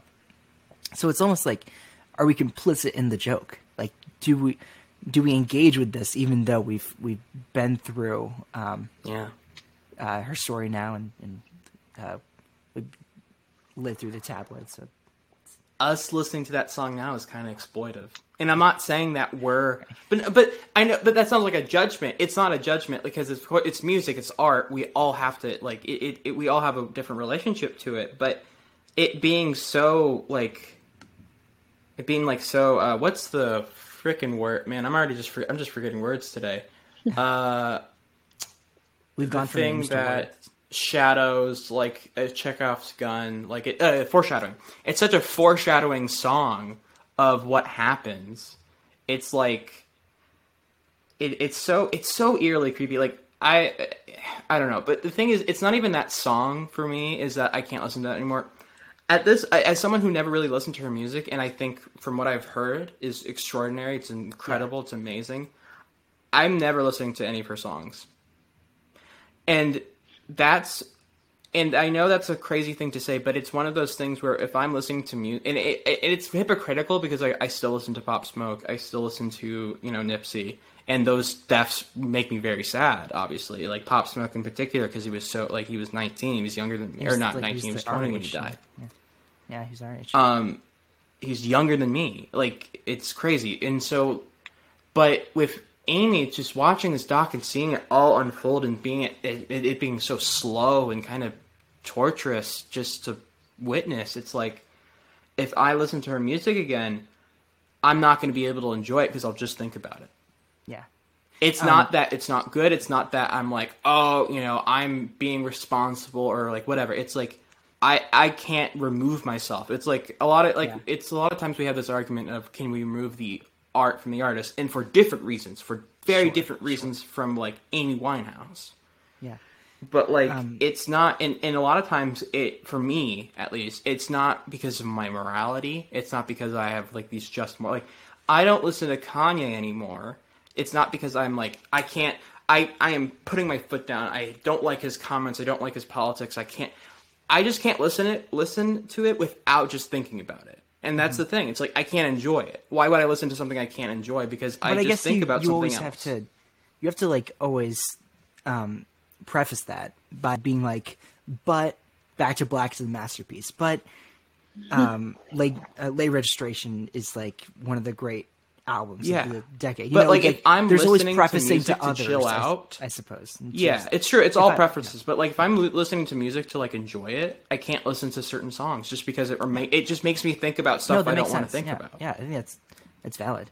Um, And so Um, like I, I just found it really interesting because I'm like this is this great artist that I'm just I can't listen to now. Not really. it's almost like I should have made you listen to Back to Black before watching this, just to be like, yeah, and I was planning to. It just didn't happen. I was planning to like binge her music, and I just like just I didn't get around to it. uh, If you ever change your it's a small mind, I think you still should. I think I should. I still should too. I guess I I might need more distance from the. I was just gonna, honestly. Was just gonna And say. you should take it. Take your time, and then at some point, she has just like a total. It's a catalog of total bangers. Um, Yeah. and I they're just not wish all I could about really drugs. turn my mind off. Yeah. Yeah, and that's Yeah. totally fair. You know, this is probably an interesting, like, this is a useful lead in for me to say that um, Kapadia, he said, you know, one it, it- on the topic of like, we can't interview this woman about her life. We can't get her like written testimony. One thing that he did have were her lyrics, and that's why they're such a big part of the film, like on screen. Um, the same guy that did the like titles in that film also did like Slumdog Millionaire. Like he's his he's hmm. his whole thing is like being able to, you know, effectively put titles on on the screen. But Amy is one of these artists. There are lots of artists who like they don't officially sing autobiographically, but you can project things and you can assume that you know, and that's like what almost It goes back to the huge part of- psychoanalysis. Like we just want to assume things about right, and that's a huge part of what I do and write about and whatever. But You made a um, in Amy's case- yeah, just I have I am trying my best. But you know, in Amy's case, like she actually sang autobiographically and would be the first person to tell you that.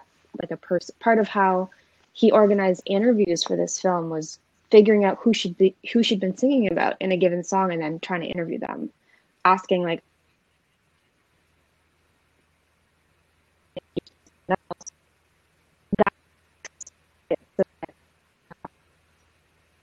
she's at least like a voice. It's her it's a real voice there. They're like real stories and emotions coming through. interesting. I think, um, I think, yeah, you always got to be careful about like what is what is authentic. I guess it goes back to our our thing about um, Kapadia kind of like playing detective and cross referencing um, different people's testimonies because then it's like, okay, so what kinds of pieces will fit together with others and if it like checks out, I guess. Yeah, like with what Sydney's saying about, you know, um, with Sydney, like with what you're sorry, I lost my train of thought. With what you're saying about like the idea of him doing this kind of interrogation of the lyrics, like he's like, what does it mean? Let's figure it out. Like he's and she's like Yeah. he's using people in her life because I think- to- uh, there's an interview with Kapadia where he's like, all the answers are. That that was sort of my, my first clue in into figuring out uh, this person's life. It's just like what what did they write- what did they write down? Because um, I think a majority of of her songs were written by herself or with a few other people. It wasn't like others would write the songs and then give to Amy. It was just um, so it must it must mean something significant. I guess yeah. Yeah, I Yeah. mean like not to say something really obvious, but he picks very particular times for those songs to play and like he picks certain lyrics of those songs to illustrate different you know where we're at in the story. Um it feels very meticulous and precise a lot of the time. yeah, for sure. Um, yeah, it's it's just for some reason it feels like you know it's a person's life, but it also feels so existential when you're watching it in the sense of like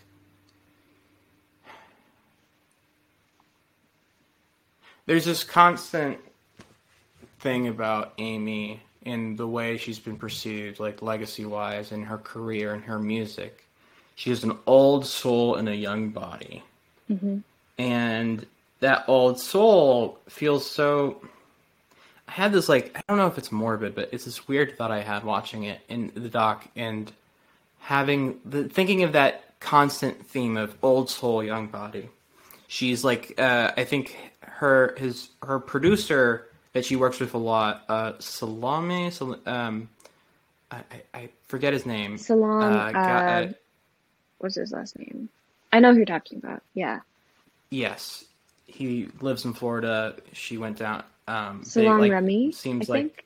yeah, yes, that is it. That is it. Yeah. Sounds yes. Um, seems like maybe her biggest collaborator in sense of like creative outlet, like like artistry, and like her music is like probably her biggest collaborator. Yeah, he's definitely one of them. Um, yeah. he says she she's this six she has a six year old soul in a thirty year old body or something along the lines, so a twenty year old body. And and you pick and you think about her life in that frame of she's already she's already lived sixty years or like she lives faster than we do and like it, it I, I had this weird just this weird idea of looking at her life and her and like basically the arc of it even though we've talked about like there's not a ton of arc but with what happens in it like we talk about like a lot of this film is within like f- few years of each other and it feels like a decade.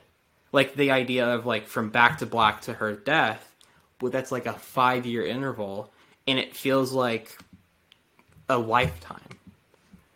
And it's like one year for or like one year for us is like five years for amy in that in a lot of this film for me. It's like that old soul feels so it feels like she's just been like she just ages more like rap ages rapidly in the sense of like she's she lives more than anyone else does.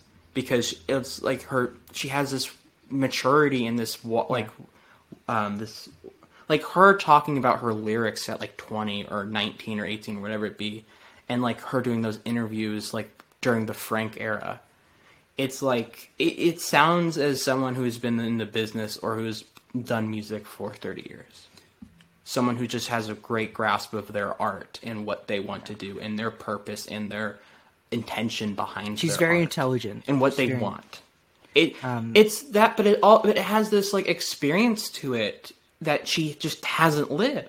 Like Yeah. the what like this the, her overall like her her view of art itself, and you just look at it and it, it's she is just truly an incredible person that like even if you take off like like you know a lot of times people mythologize or like put people on a pedestal for if if, if they feel like they've had a like if their life ended too soon. Obviously, this isn't really the case because there's plenty of issues to talk about with Amy, but you get but sometimes it becomes hyperbolic or you just start you start you don't see them as a person you start seeing them more as like a mythic figure and it's like and to that to some extent you're always trying to stay away from that because you want to look at a person like a person you don't want to create this alternate reality or like you don't want to keep, make them some other per like it you that's when you start kind of like distancing uh, you're like that you start you kind of lose the empathy in the sense of like you're thinking of them as a deity rather than a person who has their own demons.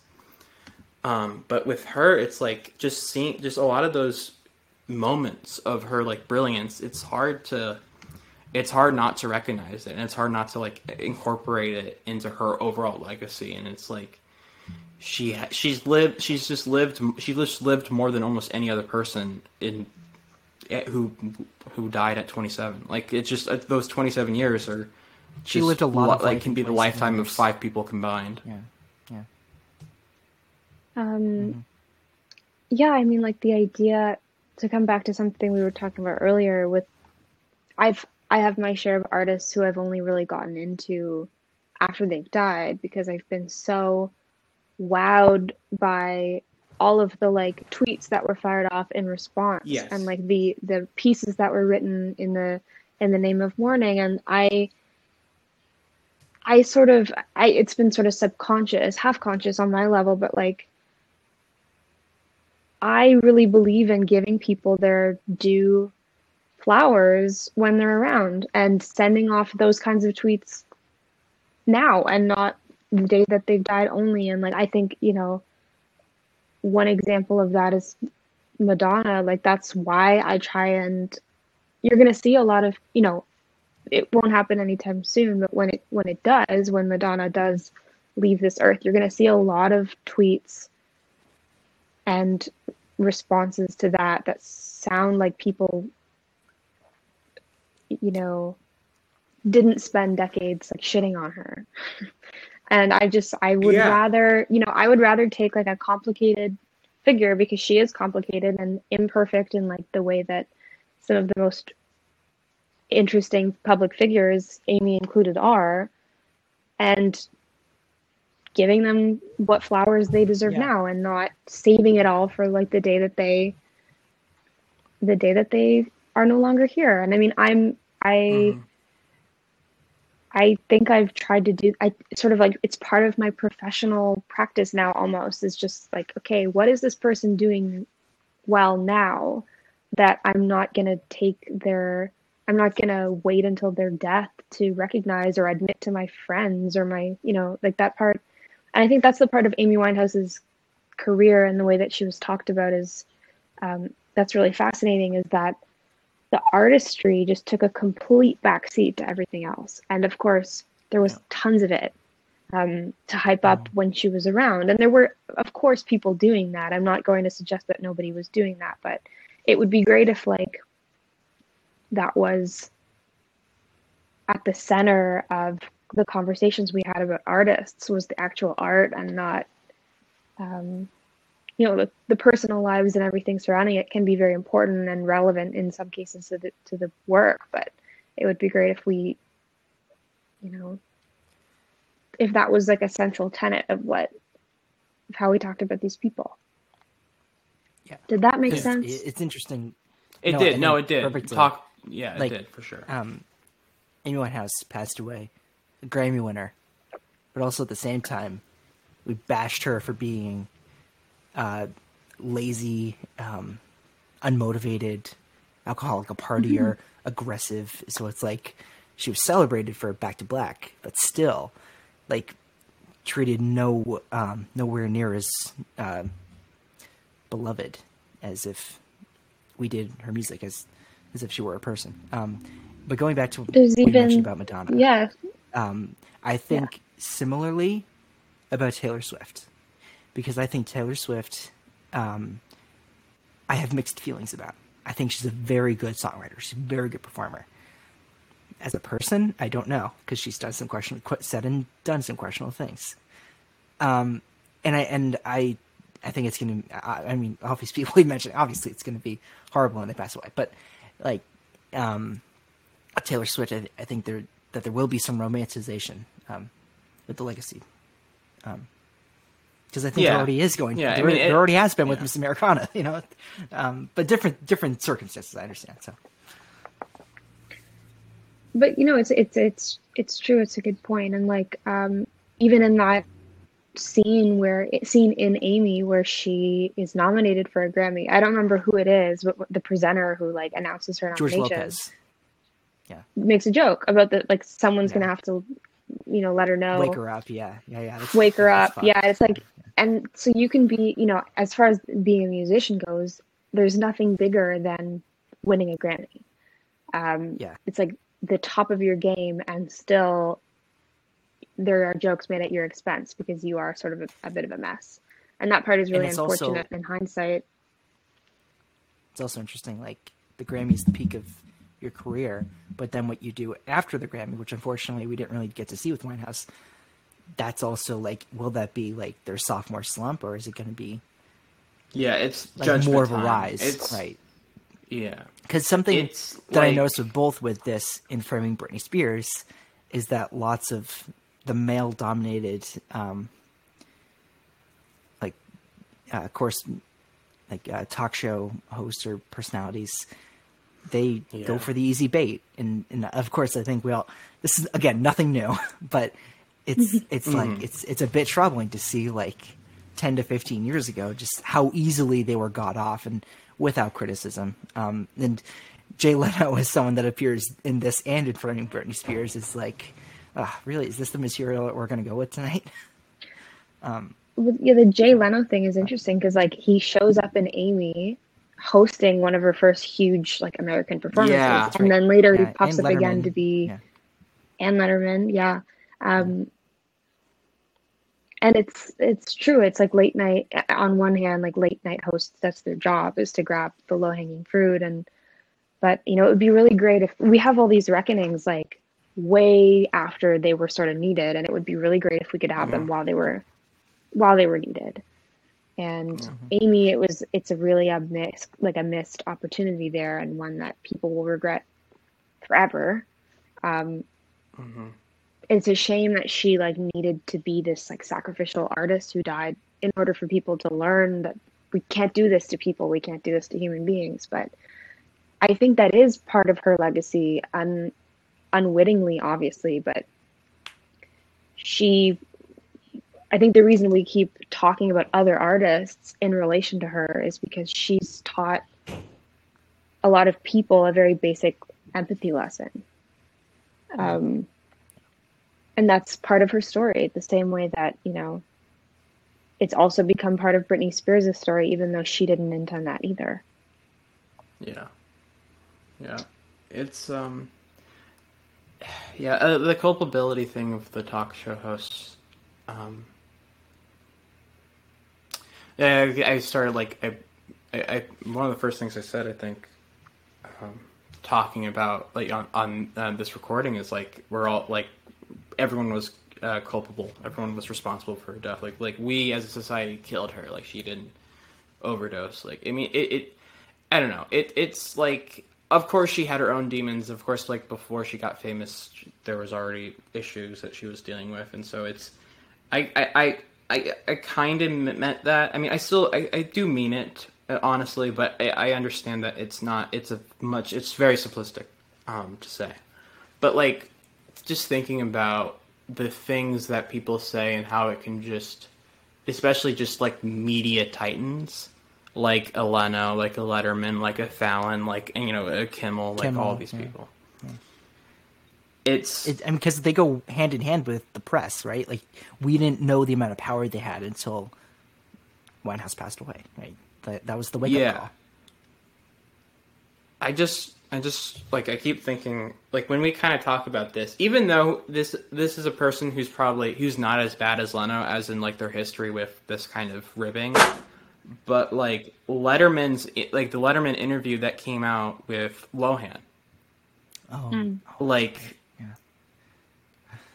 Truly. I mean of course there's a clip later on where letterman tries to kind of like make amends and saying like you know like you know i you know like he's trying to like later i think either like later on that episode as, as like she's obviously like upset and he tries to like kind of walk it back and shows like he has like empathy for her and stuff. But what he did say was just like the way he was treating her face to face even which you don't even see like that's like the, a lot of the jokes that Could you remind me what was said? Because I think this went viral a few months ago. Oh, I mean, well, it was just he was just like talking to her, and so like he just kept asking her, like you know, like making like short little jokes about like her drug use and her alcoholism and all that kind of stuff. Just like her, hmm. like Oh, yeah. her in and out of rehab, like making fun of it, Like like to to her face. Yeah. Yeah, it's like it's really gross. It's like kind of disturbs me, honestly, just thinking about it. Um, even though like obviously I made, of course, like behind. Like I was joking about Lohan, and like I, I think that's the thing why it's so disturbing is because you feel so responsible for it because you're like, I made those same jokes. I mean, I didn't say it to Lohan's face. I've never met her, but we were all like, but we're all responsible for that kind of behavior. We like Letterman wouldn't make those jokes unless people found it funny, and people did. And like, and it's one of those things. And I'm not saying I'm not like trying to pick. It's not, this is not my vendetta against David Letterman. This is, I mean, I, again, he's better than most of the talk show hosts who've done this kind of thing. Like Jay Leno is a fucking disaster um like he's fucking like Jay Leno fucking sucks. But like Letterman, of course, you know, every as every comedian who who's had a career has very you know who doesn't have great skeletons in their closet. Um, but like Letterman is very much. But I guess this is what I'm trying to say is. I think I see those examples. I think of those clips, and I'm like, yes, comedians tell really bad jokes, and yes, that like they should be held responsible for it. But on the other hand, it's like, well, we kind of made them make those jokes in a lot of ways. Mm-hmm. But I will say, like, none of us were adults when this was happening. Like, I, I think our This is true. generation, our generation is being very like proactively, like, this was our fault. We did this. We were all culpable somehow. But I also think, yeah, but what about the adults who were actually running the magazines Yes. and were running, like, writing the jokes on late night? And you know, Yes. that's. I think ultimately, it's a, it's good to remember that a lot of the people taking blame now, falling on our swords, have no real sword to fall on. Like we were raised by this generation that was making the jokes. Um, that's like Mhm. something to keep in mind for future. Like the only thing we can do at this point, revisiting is good. Um, having these reckonings is good, but the only thing really ultimately that we can do is just not repeat it um, going Yeah. forward. And It's true. yeah, It's very true. Yeah, it's hard. You want to. I guess it's like sometimes when you like see that no one, uh, no one else is taking responsibility for it, and you just feel bad. You're like, I guess I'll take. I guess I'll be the person who says I'm sorry. Like a lot of like that's at least me. A lot of times is like I'll apologize for something that like that wasn't really my. Do it's like when you hear something bad happen to someone and you're like, I'm sorry, and it's like, well, you didn't do anything. I'm like, I know, but I'm sorry. it's a big woman Yeah. thing, so maybe you're just a woman. That's possible. Hey, that's possible. I I find it. I Like, find it wait, really- a car um, accident that I was three subway stops away from, I must have had something to do with it. I'm really sorry that that happened. Yeah, exactly. Legit. Yes, it's always that. It's like like they hurt themselves. I'm so sorry. Like it's I don't know. It's one. It's that empathy thing. It's that. know what? I'll empathy fix thing the for car me. For like- you. I'm sorry. Yeah.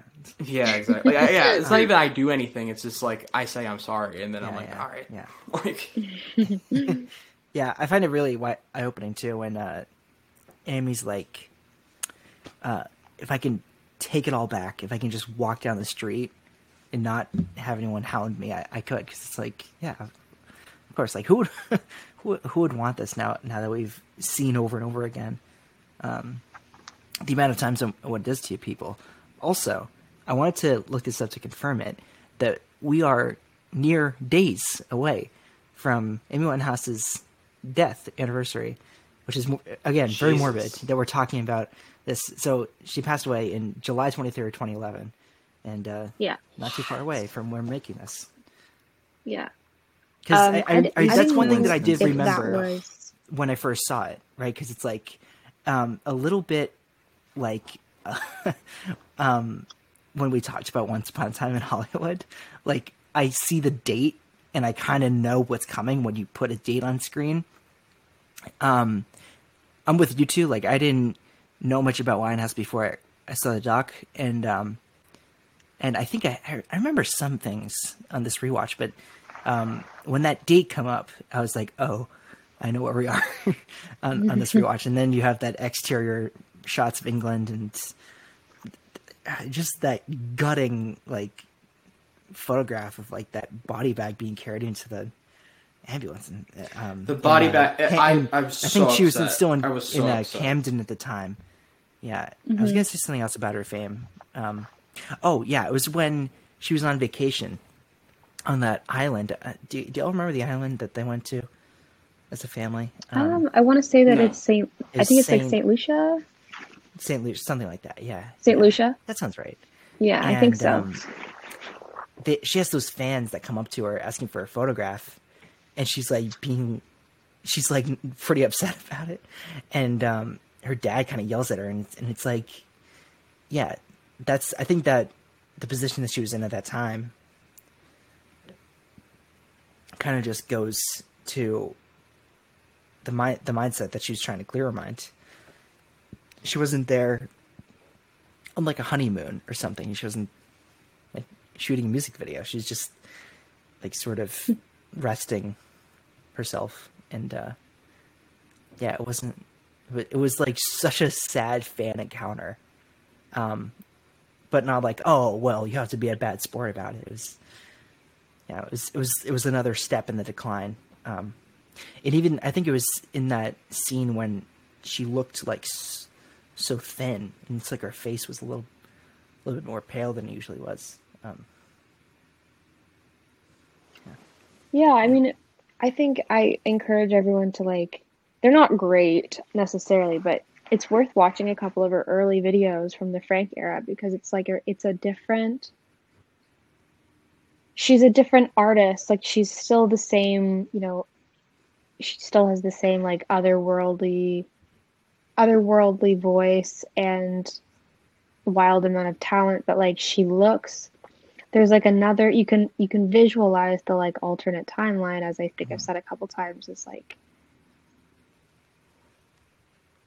yeah and the 10 year anniversary thing is interesting too because they're talking about i think i've heard that they're making something probably another doc um, now that it's been 10 years which you know my only my not my only but one criticism that i do have of amy which i think is a great film is i think it was made very fast um, which means for all of the processing that the people in her circle would have made there wasn't anything there wasn't an equivalent thing that had happened culturally. And i think that the i'm i'm interested to hear how people reappraise that time 10 years on um, because you know amy they started making this film mere months after she had died and i think that that's i think Whoa, it was what? too soon yeah so she died in july and by early 2012 they were universal had i think approached the director to make to make the film. This is after churning out the compilation album and some other special and you know they were very uh, I don't think it's a, you know, the same way that I showed up after she had died.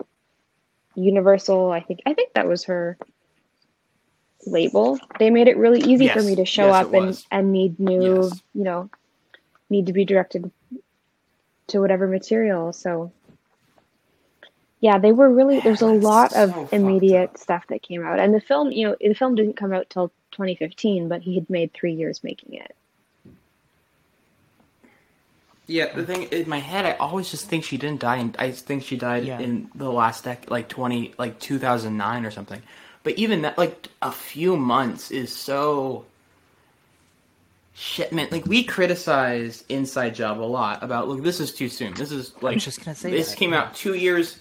Yeah, this came out two years removed from the financial crisis, and it's all about like the effect of the financial crisis.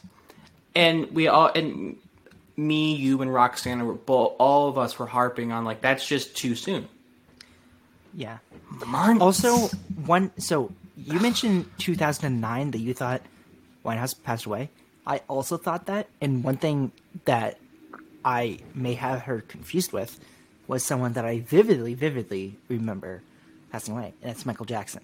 Michael Jackson passed away in mm. 2009. Now, now, like I'm just mm. Yeah. maybe I think that was me, but maybe no, you're not wrong. No, I, I think yeah, no, that might be it. Yeah, because I odd. It's just for some reason I'm like 2009 is the year. Like, I don't know. It's like that. Like maybe it's an odd number. I don't know. Like Yeah. that. I just it, it just feels right to me. yeah. But like I understand. a few months. ah, Wow, I Yeah, didn't know the, that. um, the note that I had taken down was like, uh, and I, I admittedly didn't, I don't know where I, I pulled it, but by 2012, he'd been approached by Universal and invited to make a warts and all documentary with full access to her back catalog. So it was the reason that they had access to all of the music and was because initially it was the label that had commissioned the film. And her parents immediately were on board. And it was, you know, only after that the film had been made that Mitch Winehouse was like, okay, wait, yeah. wait a second. Like I don't look great in this film. And he, he, um, he and his wife, ex-wife, both, I don't, I don't know necessarily if it was posthumous, so I'm not going to say that it was, but they each published a separate memoir about Amy Winehouse. There was a lot of that happening, like a Oh. lot of, a lot of, um, you know, non-Amy penned projects coming out around her death, and especially after it. Um, it's one. It's another thing It's to the like think industrial about. complex we were talking about. It's like there's so many like Yeah. it become it's an, its own economy at some point. it's Yeah. this like it's just the thing that keeps feeding off and off of each other and like continuing and continuing. It's like a vicious cycle, and it didn't even end after she died. Like not really. Um, I mean, recently we yeah. saw this. It's kind of a miracle that this movie is as good as it is, with that caveat of few months and Universal commissioned it. It should be like a lifetime movie, and it's actually quite you know, it's like crafted like quite well and like It's- really it's uh, captivating and yeah, it's like it's weird. It's this good. I also think it's worth mentioning that Asif Kapadia uh, strictly did not want to do any sports documentaries after um, releasing Senna. Um, But it's also like um, he was the number one choice for Amy Winehouse, um, just with the one basis of not wanting to uh, to do anything sports related. Because for those that don't know, that one's about Yeah. uh, race car driving, I think. Yeah, F1 F1 driver. The only other Yes. connector between the two of them was they'd grown up in the same like neighborhood. Like he hadn't really been a fan of hers or someone that listened to her music, but like he knew of her as the celebrity, the local celebrity that used to be chased around by paparazzi and um, they were both like North Londoners um, who had that in common. And I think like he felt some sort of kinship with her, even if he didn't really know her at all or listen to her music. Yeah. Yeah, it's almost like growing up around that area, you can sort of understand that viciousness, even um, how men and women may not be treated the, the same in the press. Um, um, a British filmmaker approaching approaching her might be different from an American filmmaker too. Yeah. Something we've um, talked about a few times. Yeah. Yeah. Like the difference between the American, like the North American, and like the British view of Amy. His big research question, he said, was just the idea that, like, okay, if this, if she was this bad, why did nobody stop her from working? Why was she working? And why, like, that was his big research question is like, how the hell does this happen where everyone agrees on what the solution here is and why is nobody implementing it? Um, why is she still working? Why is she still touring? How does she even get on stage in Serbia to be massively embarrassed? Why is she there in the first place when you know the Yeah. solution is a lot clearer than that? Um, Like- Like one of the final concerts when she just like shuts down and just doesn't it's that one, yeah, in Serbia. for anybody. Um, it's it's like she's a zoo animal at that point. People just like chanting "Sing for us," I, I think, and um, Oh, it's just so- wanting. It's it's real. Oh, it's hard. It's it's a hard watch. It's yeah. so much of Hard this film is so upsetting. Um, so Yeah. upsetting. because she she just can't, she just can't do it. She, and I think that's the point when they canceled the tour. Um, and just trained to to do a specific task for people's entertainment, and when you don't fulfill that, that's when all the acclaim just disappears, and it's it goes so fast. The switch it turns off so quickly. You praise her, you love her, you're passionate, you scream for her, and the moment, the fucking moment she doesn't do what you want, you you boo her mercilessly. Mm-hmm. It's disgusting, but it's like but it's real. That's not that's a real thing that happened, which blows my mind Yeah. because it's like it happened so quickly. And as someone who comes from the sports world, as someone who like no like legit like the oh they're like I've like at my own TV I've like cursed at like some of my favorite players like what the fuck are you doing? Are you kidding me? You make that play like it's and it's crazy. They can But hear you I when they do love that. them. When you do that, they they, yeah they know you're talking. But it's them. like I I admire them. They are part of my team. They have given me so much. They have like and they do so much for the sport and they and they're like and a lot of them are do, like do great things for the community and it's like in the heat of the moment you just all that kind of humanity and empathy just kind of disappears and it's kind of it's just when you look at it i mean i've never like i would never do that to their face are you kidding me but like Yeah, right. it- but ju- and seeing that at the concert is just so it's so unnerving because it's so it's so human i think that's why it's so gross it's so human mm-hmm. it's such a human thing to do is to just betray someone like that in such a instant I mean, again, like if like I can't, I don't, or I can't, or I don't want to imagine that happened to someone like Billie Eilish now. If she just doesn't, if she just doesn't feel like It would. perform. It would. I, I, I, I hate to be cynical, but it hang would. on, hang on. That's us in a nutshell, right there. Like, I don't, I don't want to think about that. It I am will, pretty like, that's- cynical. yeah, that's, but no, that's like- a good point. That's so dynamic. yeah, I because we've I we've we progressed enough to for our awareness of um folks use as as a celebrity um and uh female musicians just don't have it that Yeah. great, i think is the message at the end of this and the message at the end of framing britney spears is what i got. I mean a lot more than that but that's sort of what it's boiled down to. Uh, should we go into the I other mean, nominees, yeah, or it's like- do we have any more thoughts? Um, are we really Yeah, bummed Cindy, out do you have right any now? more- Or- I mean, it's it's a, it was always going to be kind of a bummer. It was always going to be kind of a bummer, but it's Yeah. uh, also insanely engaging conversation. yeah totally Yeah, I'm I'm interested to see what the like 10 year projects are. There's already been a slew of essays that have come out and I'm sure there will be more as the month progresses and then if there are films, like I I really do think that there's smarter smart things to be said still about Yeah.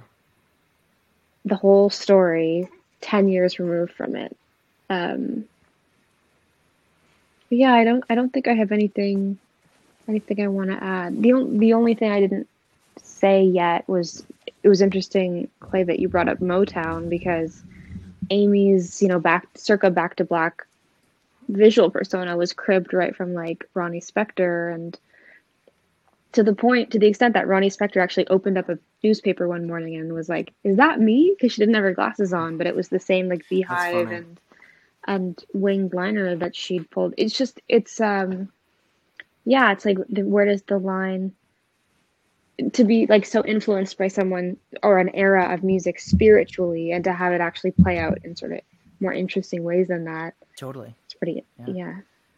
And the Um, people that like you aspire to, the people you like your inspiration, like Tony Bennett or whatever. It's like, and they went through the same exact issues, and they went through the same exact career arc, but different. I mean, not same exact career arc, but like they were in the like the second act, the climax of the film, so to speak, were the same, but the ending was different. yeah and it's i mean we we already said this but it's like it is crazy to think that it is like even the people who like they see each other they see they know what like obviously amy must have known what uh, tony bennett went through. Must have Yeah, understood like what he went through.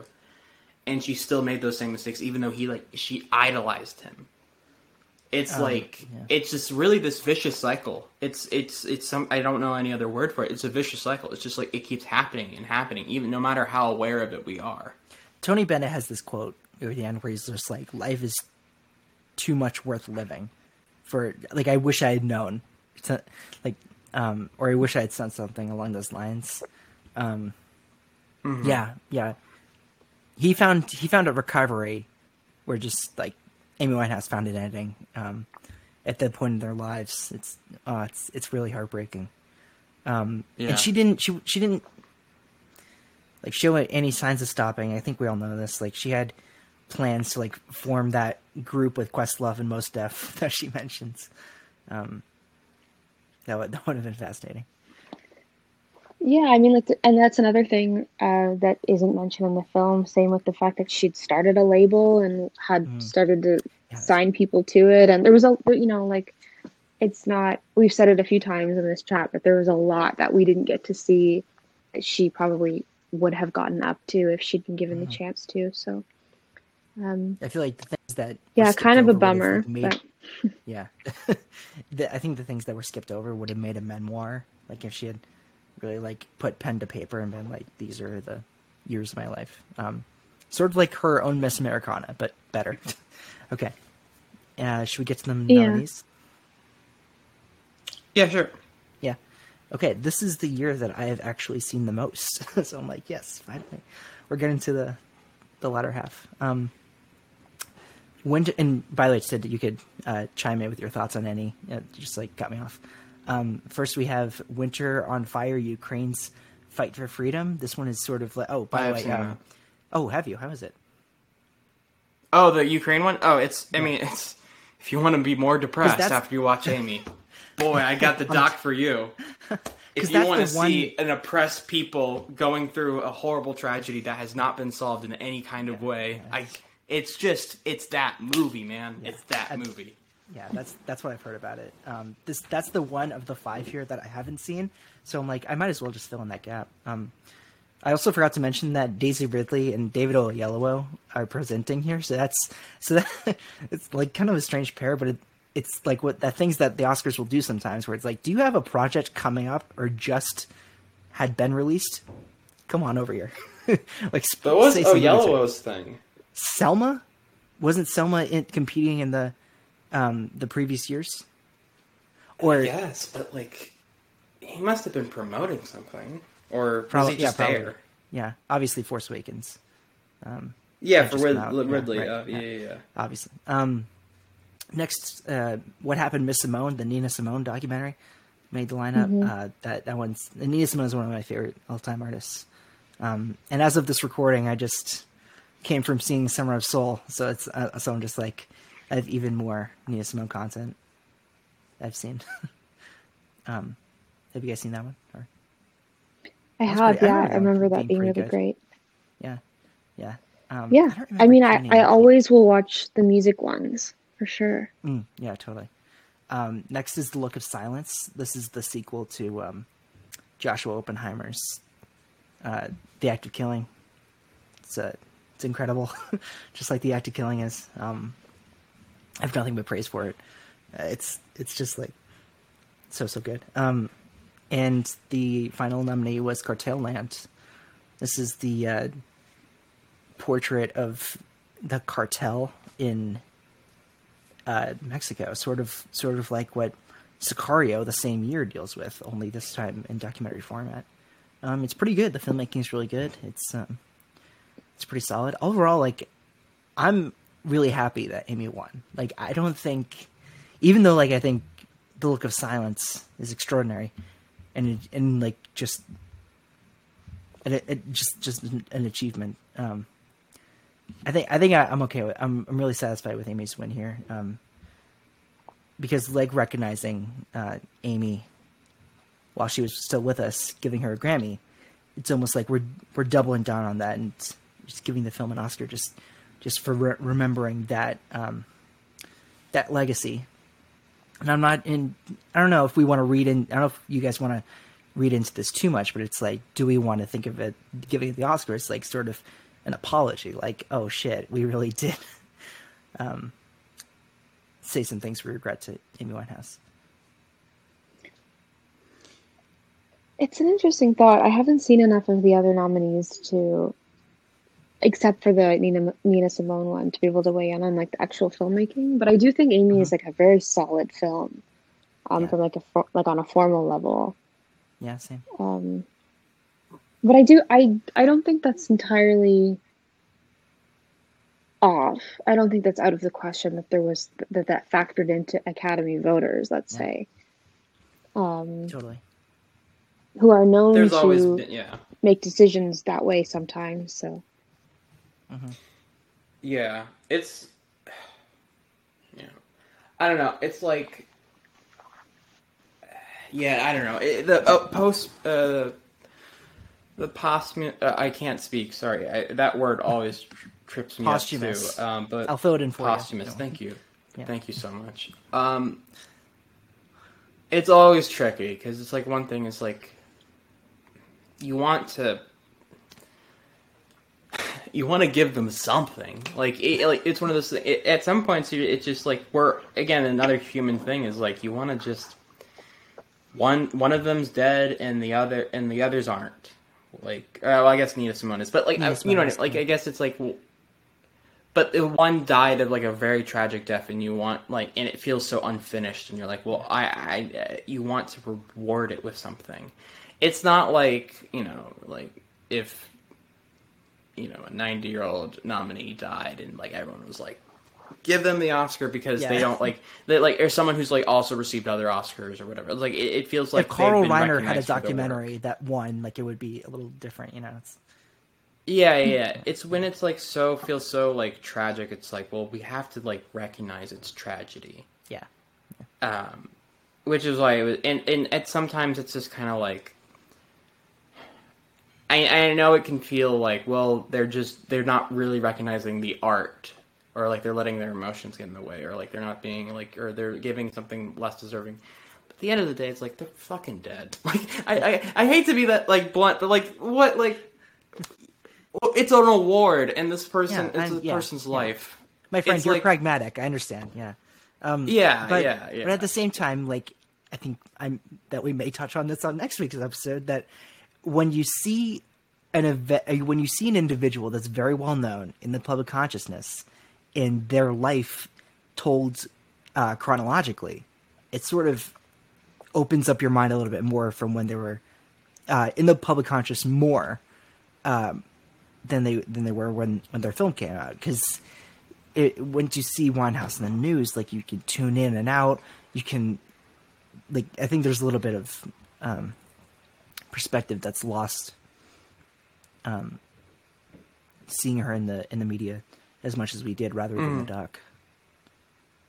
So yeah, uh, Yeah, once it's not it once you don't feel like it, you know it's not proper. Well, I guess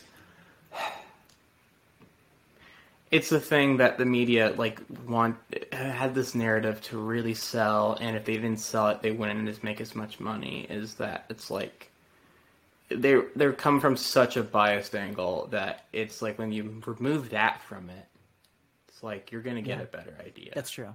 Yeah, yeah, there's bias too. But then again, you could you, you could make the case that this doc itself was pretty biased. I don't know. Yeah. It, it, Yeah, it's one of those tricky things. yeah, yeah, everybody's got an opinion. Um, but that's the That's true. 2015 Oscar winner. Um, do we have any more thoughts, or should I have you close us out?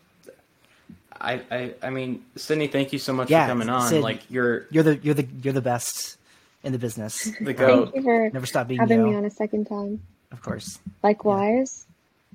Glad to Um, be back. Where where can everybody find you? on- Hopefully, on we bring internet? you back for something a little more cheery, where we can all smile at the Right, end and right. just like To have a balance blast. things out. But yeah, Under I this, I'll play I think- Gloria. yeah. How does that sound? Gloria.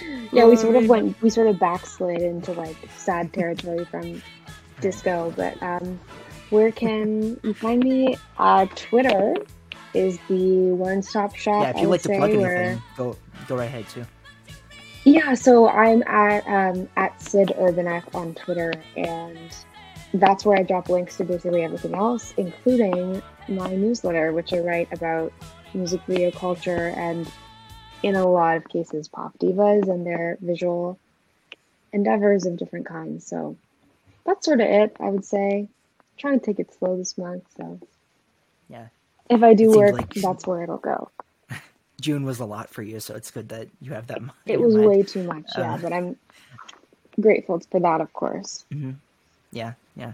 It's funny. Like I, I think I am always so enraptured by people that know so much more about a thing than I do, and you're one of those people. Like, I, I, I mean, obviously you don't know everything, but like for what you do know, I'm like, oh my gosh, that's just the coolest. So, um, I, I I'm genuinely like a fan of yours. So, um, Oh wow, that's very Yeah, I nice. can- Same. Yeah. I'm gonna turn red. Um, I can be found at Twitter at Jack A. Draper. Um, I've writing on film, which is less less exciting than pop stars. I gotta admit. Um, at the Simple Cinephile, um, my own personal medium. I I've been to Cinema Etc. That's that's where another piece is. Uh, this movie can be found at a bevy of places. I think Showtime, if you have it, and also Kanopy. That's where I go. Um, Kanopy, if you'd like to sponsor us, we're here. um, Kanopy, next- movie, next- Criterion. We'll we'll take all of it. We'll take all of it. um, I'm just like manifesting at this point. Like I'm doing nothing. It's just all. I think Um, that's good. I think that's good. Uh, next week, the juice is loose. Uh, the glove don't fit if you don't quit. Um, do you have a catchphrase for us? I mean, you just said them. I don't. I, is there another one? Is there a, a Um, third one? What I do know is that Dan Mecca will be here for OJ Made in America. Um, a, a, a con- controversial winner, I, gue- I suppose. Um, In the sense, it's not a how movie, it or won, is it a Yeah, right? Right. We'll talk about it. We'll we'll get to it. Um, it'll, Movies, it's an- TV. it's, an inter- the it's kind of like broke breaking our format a little because like we've never done a TV show. Hey, it broke the If Oscars wanna- format. Whatever, like you know, If like you wanna are go we that far, better you than the? Oscars? Who's to say? Like, our a lot of- standards as? I think a lot of people I mean, I say. don't know. I, I I trust those people's opinions. I guess. Nope.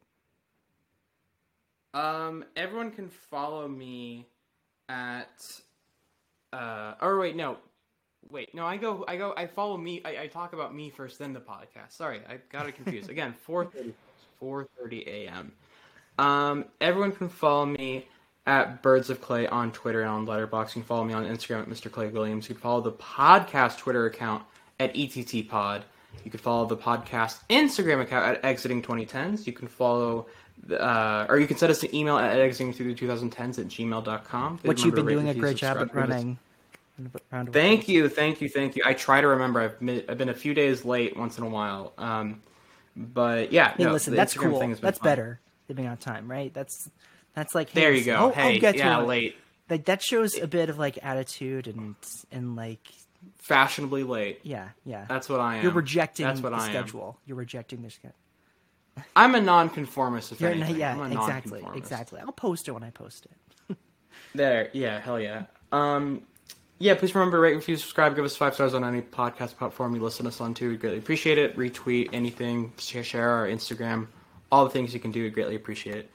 Uh, that's it. Stay safe. You safe, can folks. spread Stay good. like flyers on different telephone poles, like with our That's faces on you it. could put a pi- you, can could- yeah. maybe carrier pigeons. Carrier pigeons Yeah. would be nice. Just put a, like a podcast like our- on a piece of paper and send it to a pigeon. I don't know.